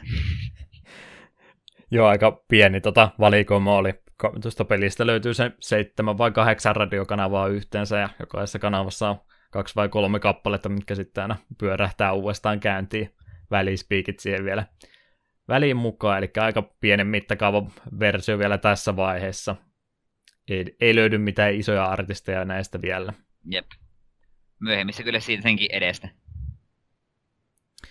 Mutta, mutta ihan tunnarikin tälle pelille oli tehty, Craig Conner on myöskin varmaan ollut siellä studion sisällä, muistaakseni joo on ollut tätä peliä tekemässä ja tunnari on sitten hänen käsialansa, todennäköisesti kappale on soinut tämän podcastin jakson alkupuolella. Mä en kirjoittanut edes kappaleen nimeä yli, olikohan se Gangster, Gangsters Friday, tuo kappaleen nimi on mulla linkki tuossa noin, niin mä voin sillä tarkistaa. Joo, Gangster Friday on Joo. on tuon tunnarin nimi. Se ehkä itselle parhaiten jäi, mutta noin ylipäätänsä mitä tuo musiikkimaailma tuossa pelissä on, niin aika paljon tota räppiä, hip-hoppia, mm, grunge-musiikkia siellä taisi jonkin verran olla myöskin seassa, eli auton sisällä oikeastaan kuuluu nämä musiikkikappaleet kaikki, ja muuten pelimaailma on aika hiljan, että semmoista perus kaupunkimeteliä, siinä toki kuuluu ohjaa ajavia autoja ja askelten ääniä aseiden laukaisuja, että äänimaailmalta on vielä aika kevyt tässä vaiheessa tämä peli. Mutta siinä taitaa olla tästä ensimmäisestä pelistä nyt päällimmäisenä kaikki, kaikki tullut oikeastaan sanottua ennen kuin puhutaan tota uudelleenjulkaisuista ja muista, niin vedetään kyllä loppuyhteenveto tästä pelistä tähän väliin. Minkälainen fiilinki sulla nyt ylipäätänsä tästä pelistä jäi mieleen? Onko aika kullannut muistot vai onko tämä edelleenkin rautaisa peli? En mä nyt ehkä rautaisi ehkä vähän turhan voimakas termi. Mä sanoisin, että tämä oli ihan kelvollinen ainakin silleen, kun sitä ei pe- pelannut hampaat irvessä ja väkivallan yrittänyt vetää läpi, että oli omalla tavalla ihan hauska niin kun pelalla sitä vähän ja muistella, että tosiaan tämä pelisarja on kehittynyt aika pitkälle tästä. Ja oikeastaan suurin vaikutus sillä pelillä oli minun, että mun tekisi mieli pelata kakkonen uudelleen. Mm. Päällimmäisenä mielessä. Jep, että siis tää oli ihan kiva, ja siis jos ei aiemmin tätä ole pelannut, ja kuitenkin GTAsta tykkää, niin kyllä mä suosittelen ainakin kokeilemaan. Hei, kat- Niin. netistä löytyy kyllä koodit, millä saat kaikki mapit auki, niin se vaan sisään ja vähän testailemaan. Mä en nyt halua stereotypioita ruveta kenestäkään sanomaan, mutta GTAllakin oma tietynlaisensa fanikuntansa on, niin, niin miet- mietit nyt henkilö, sanotaanko vaikka ikää 17, kattelee paljon YouTubea, pelaa GTA 5 online ja paljon. Mitä veikkaa tätä suostuisiko pelaamaan GTA 1, kun iskisit ohjaimen käteen? Veikkaan, että se sanoisi kolme sanaa, mistä kaksi olisi kirosanoja ja laskisi ohjaimen alas. Eli ei kelpaisi Joo, nuoremmalle. vähän veikkaa, että ei. Liian simppeli. Joo. Ja etenkin jos tottunut se GTA 5, niin olisi, on, olisi sille, että ei, tää on mikään GTA. Hmm. En halua sitäkään sanoa stereotypioihin, mutta sitten sitä vähän nyt tuntuu. No, tota noin. Mitähän mä nyt itse tästä sanoisin? Mä oon, kaikki kolme jaksoa mä oon sanonut, että aina varauksella pitäisi näitä vanhempia pelejä pelata uudestaan. Että sama pätee edelleenkin tässä näin ehkä jopa va- vahvemmin kuin mitä noissa kaksi, kahdessa edellisessä jaksossa on ollut. Että jos sitä 2D-versiota haluaa, niin ehkä skippaa sitä ensimmäisen. Menisi suoraan siihen kakkoseen. Olisi niinku kauttaaltaan joka elementiltä niin paljon parempi peli kuin tämä ykkönen on. Tosiaan kaikki, kaikki ne jutut, mit, mitkä teki tästä pelisarjasta iso, ne löytyy toki tästä ykkösestä jo, mutta aika karkeassa muodossansa vielä, joten ehkä suosittelisin tosiaan kakkosesta vaikka aloittamaan, jos tämmöistä 2D-versiota haluaa pelata. Että ongelmia löytyy ehkä, ehkä niin paljon, että joutuu liikaa antamaan anteeksi tälle pelille, ennen kuin tästä pystyy täysin sijamouksin nauttimaan. Mutta jälleen kerran, jos vanhemmat pelit kiinnostaa ja tämä kuitenkin on yksi menestyneimmistä pelisarjoista ikinä, niin ehkä sen verran voisi sivistä, että sen pielen puol- puolituntisen vaikka voisi kokeilla, jos siihen mahdollisuus siunaantuu. Se on mun tuomio tästä pelistä. Numeroita me ei ruveta kumminkaan jakamaan tässä, näin me ei ole semmoinen arvostelu, julkaisu, systeemi, Se oli hyvin sanottu. podcast. Mm. Sana on hallussa. Rupee ja- jakso venymään niin paljon, että loppuu sanat kesken. Joo, siinä on oikeastaan kaikki tuosta GTA 1 ja sen historiasta, sen olemassaolosta, niin haluaisitko tuo loppupätkä meidän muistinpanosta lukea, että mitä GTA 1 jälkeen sitten pelisarjalle tapahtui? Niin, että me hypätään tuo vertauksia muihin peleihin yli kokonaan. No se, se kuuluu tähän samaan juttuun. Okei, okay, niin no siis ensin osa, osa nyt ei hirveästi ole muihin pelisarjoihin vaikutus, mutta se GTA 3 kohdalla, kun suosio vähän lähti räjähdysmäiseen kasvuun, niin sitten muut pelisarjat vähän ottaa kopioineet tätä tyyliä, kuten esimerkiksi Saints Row, joka on minun mielestä omalla tavallaan ne Saints Row on enemmän sitä, mitä ekat GTAt oli. Se on vähän, Hmm. vähän va- vapaan, vapaampaa hulluttelua. Joo, Saints Row kyllä pelisarjana, niillä meni se muutama peli ennen kuin se oma jutun juoneensa löysi, että ykkönen ja kakkonen taisi olla vielä aika lailla yritti nimenomaan olla GTA-kopioita sitten kolmosesta. No kakkosessakin taisi olla e- elementtejä, mutta kolmosesta eteenpäin ne enemmän taisi keskittyä siihen huumoripuoleen ja Jep. nelosessa ne sitten veti ihan tota, tota, tota takki auki. En rupea sieltä kertomaan mitä kaikkea jännää tavaraa sieltä löytyy, mutta paljon huumoripohjaisempia pelejä nuo sitten on kumminkin ollut. Jep, siihen voisi ehkä sanoa, että itselle Saints Row 4 oli vähän pettymys, mutta kolmosta me tykkäsin tosi paljon. Se oli mukaan älyvapaa. Ja sitten, niin ja tosiaan kun oli mainittu, että jos haluaisi tässä 2D GTAta pelata, niin yksi vaihtoehto myös on sitten tämä kunnianosoitus kyseiselle pelille Retro City Rampage, joka itseltäkin omistuksessa löytyi ja on tullut pelailtua.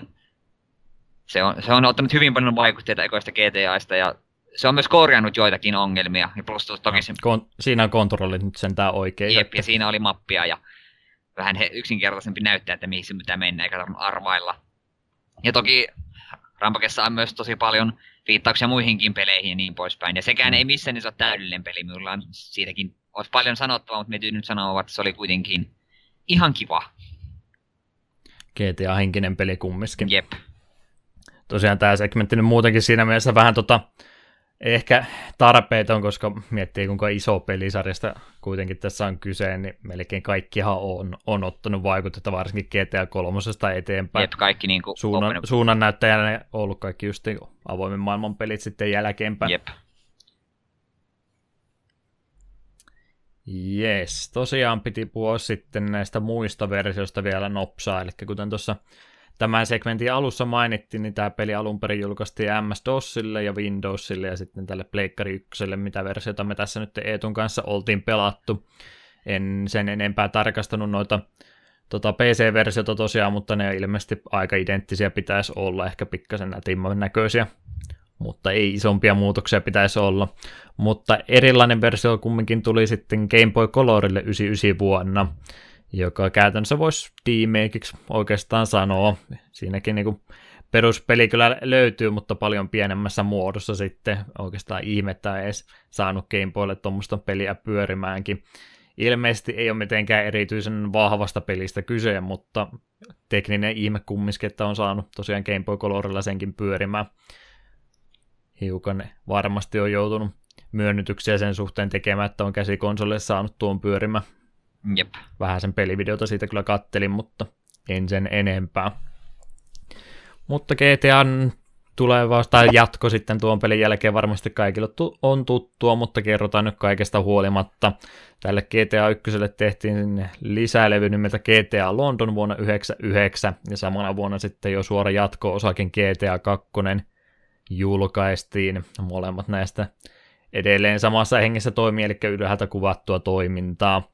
Ja sitten varsinainen potiräjäyttäjä oli GTA 3 vuonna 2001, joka sellainen, mä tuossa kuuntelin muutamia podcasteja näistä ensimmäistä GTAsta aikaisemmin, niin varsinkin nekin ihmiset, jotka oli tota, pelialalla siis arvostelijoiden ja näiden muodossa, niin oikeastaan ei ollut varautunut siihen, minkälaiseksi pommiksi tuo GTA kolmonen sitten aikanansa tuli, että jonkinlaista sleeper-hitistä voisi puhua, mikä kuulostaa aivan uskomattomalta näin jälkeenpäin, mutta e, totuus kumminkin, että kyllähän niin kuin GTA 1, 2 oli sillä niin kuin tunnettuja pelejä, mutta ei ne mitään megahittejä vielä tässä kohtaa ollut.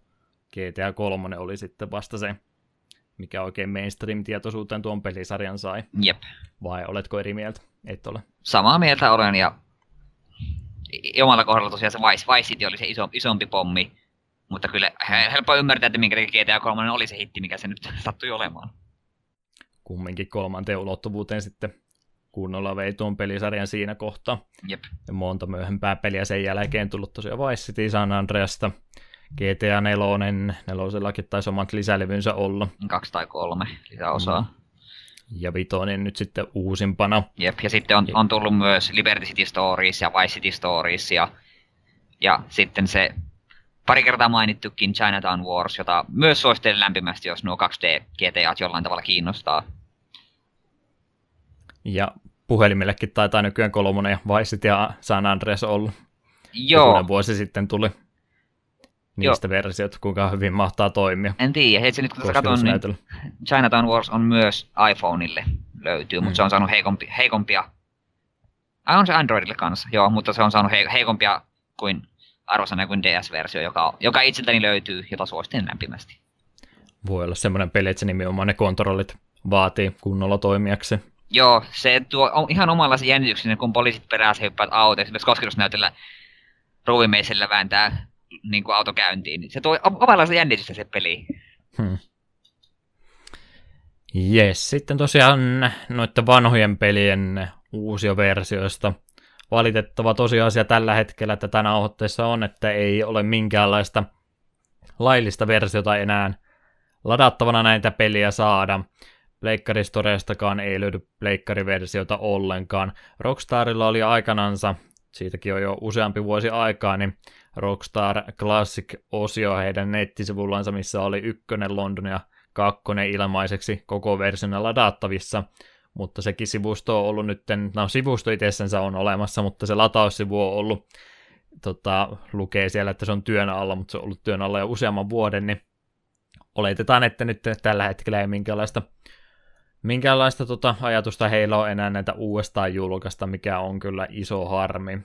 Iso osa pelihistoriaa nämä ensimmäiset osat kumminkin on, niin toivoisi, että joskus tulevaisuudessa voitaisiin vaikka Good Old Gamesin kautta saada nämä pelit sitten uudestaan ostettavaksi, niin ei Jep. tarvitsisi sitten piraatismiin tukeutua.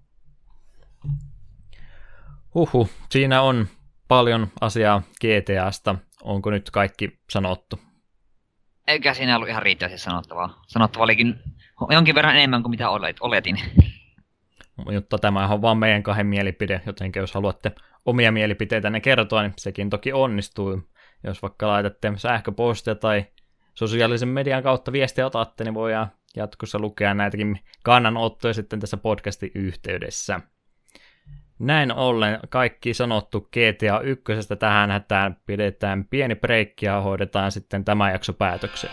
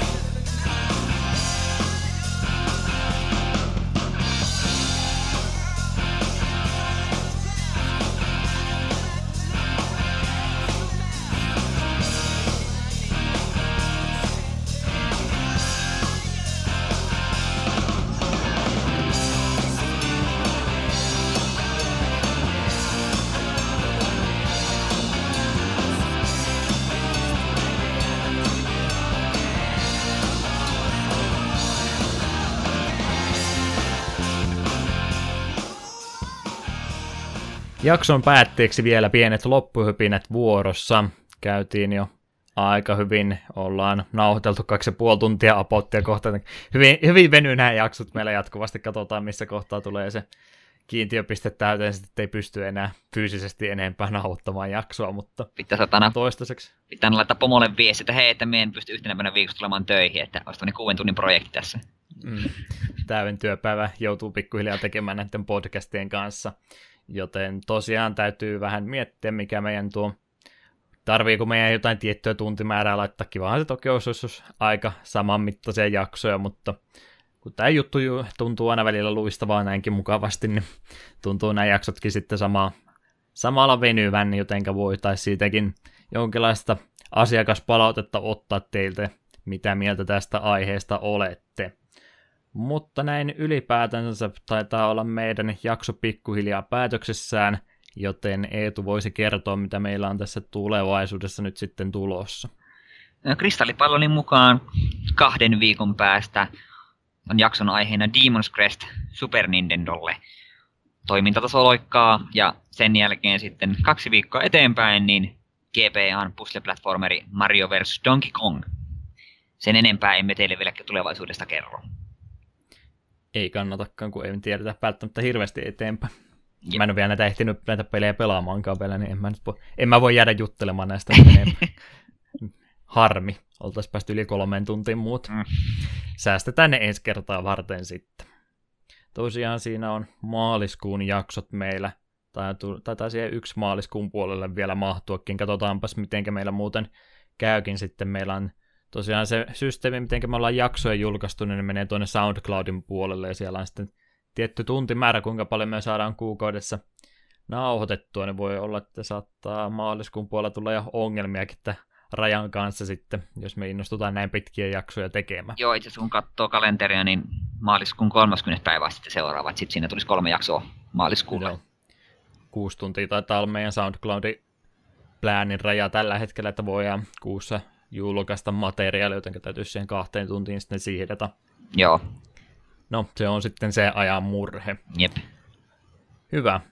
Rupee tämä jakso olemaan siis päätöksensä sä, sässä, sässä.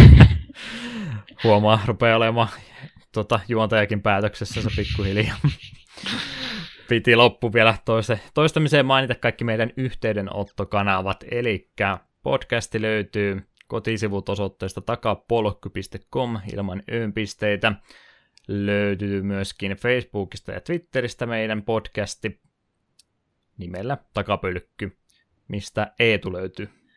Minä löydyn vieläkin täältä. Pakko toistaa Sieltä. samaa vitsiä. Öö, blogi löytyy... ei vanhene koskaan. Ei. Öö, blogi löytyy eetonlogikirja.blogspot.fi. Twitteristä löydyn Klaus-nimimerkillä, koska joku roisto on vienyt Klaus-merkin, että se ei kelvannut. Ja Kuka mahtoi olla? en tiedä. Tarkistitko? En, itse asiassa kun mä etsin pelkästään siellä, niin ei löytynyt. En tiedä, johtuiko siitä, että se oli liian lyhyt tai jotain. Kuusi merkki oli niin kuin minimi, voisiko olla. Viisi oli just liian vähän. Mahdollista. Niin, ja kuitenkin ja muualtakin, jos Klaus-nimimerkkiä tulee vastaan, niin saa lähestyä viestille ja kysyä, että sinäkö se olet. Steam-ryhmästä löytyy. Niin Steam-ryhmästä myös totta. Hyvä. Sitten omat yhteydenottona kanavat vielä loppuu. YouTubesta löytyy vanha kanava, jos haluaa jotain oikein vanhoja heikkolaatuisia Let's Play-videoita katsoa, niin sillä on Deokin 89 nimimerkillä löytyy vielä ne. Twitchistä myöskin, tosiaan tässä tuli aikaisemmin jo puhuttu, että siellä tarkoitus kohta taas ruveta striimailemaan. Pieni tauko tässä nyt välissä on ollut, mutta tarkoitus olisi jälleen kerran jatkaa. Ja Twitterissä myöskin Deokin nimimerkillä löytyy. En ole sinne sanallakaan kirjoittanut mitään, koska mä oon keskittynyt päivittämään tätä meidän podcastin omaa Twitter-tiliä, mutta ehkä sekin täytyisi hyötykäyttöön jossakin vaiheessa ottaa. Mä taisin 2011 sen tilin tehdä, niin siitäkin on jo kuusi vuotta aikaa, ja en ole kirjoittanut yhtään mitään sinne. Älä nyt vielä innostu. Niin sä oot ihan liian innokas. Käytä. Täytyy vielä, vielä vähän aikaa harkita, mitä sillä tekee. Joo, enpä itsekään kyllä Twitterin mitään muuta kuin... Se on myös yksi, yksi reitti mulle jakaa mun blogia silka, silkastaa huvin vuoksi. Koska voin, niin jaetaan se sielläkin.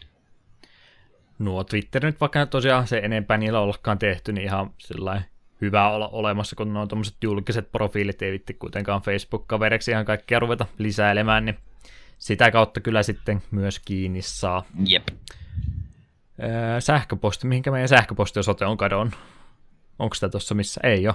Herra tässä. Onko sitä ikinä ollut puhettakaan edes? On sitä ollut puhetta, mutta se ei nyt jostain kumman syystä tässä mukana. Mä oon ehkä kirjoittanut se yli, mutta tosiaan sähköpostilla otetaan mielellä yhteydenottoja myöskin takapolk jälleen kerran ö-pisteitä at gmail.com. Hyvin epävirallinen Gmail-osoite, mutta kelvatkoon nyt alkuunsa. Joo, siinä nyt varmaan rupeisi olemaan tuutin täydeltä tavaraa, eiköhän ruveta pikkuhiljaa tässä lopettelemaan. Ei tulla jotain sanottavaa tähän päätteeksi, loppukaneetiksi. Apua! Mitä, mitä? Apua. Sano, sanot kiitokset ja semmoiset, mä en halua tehdä sitä nyt tällä kertaa. Se on niin epäkiitollinen ihminen. Kyllä. No, kiitokset jälleen kaikille, jotka tämän vaivautui kuuntelemaan.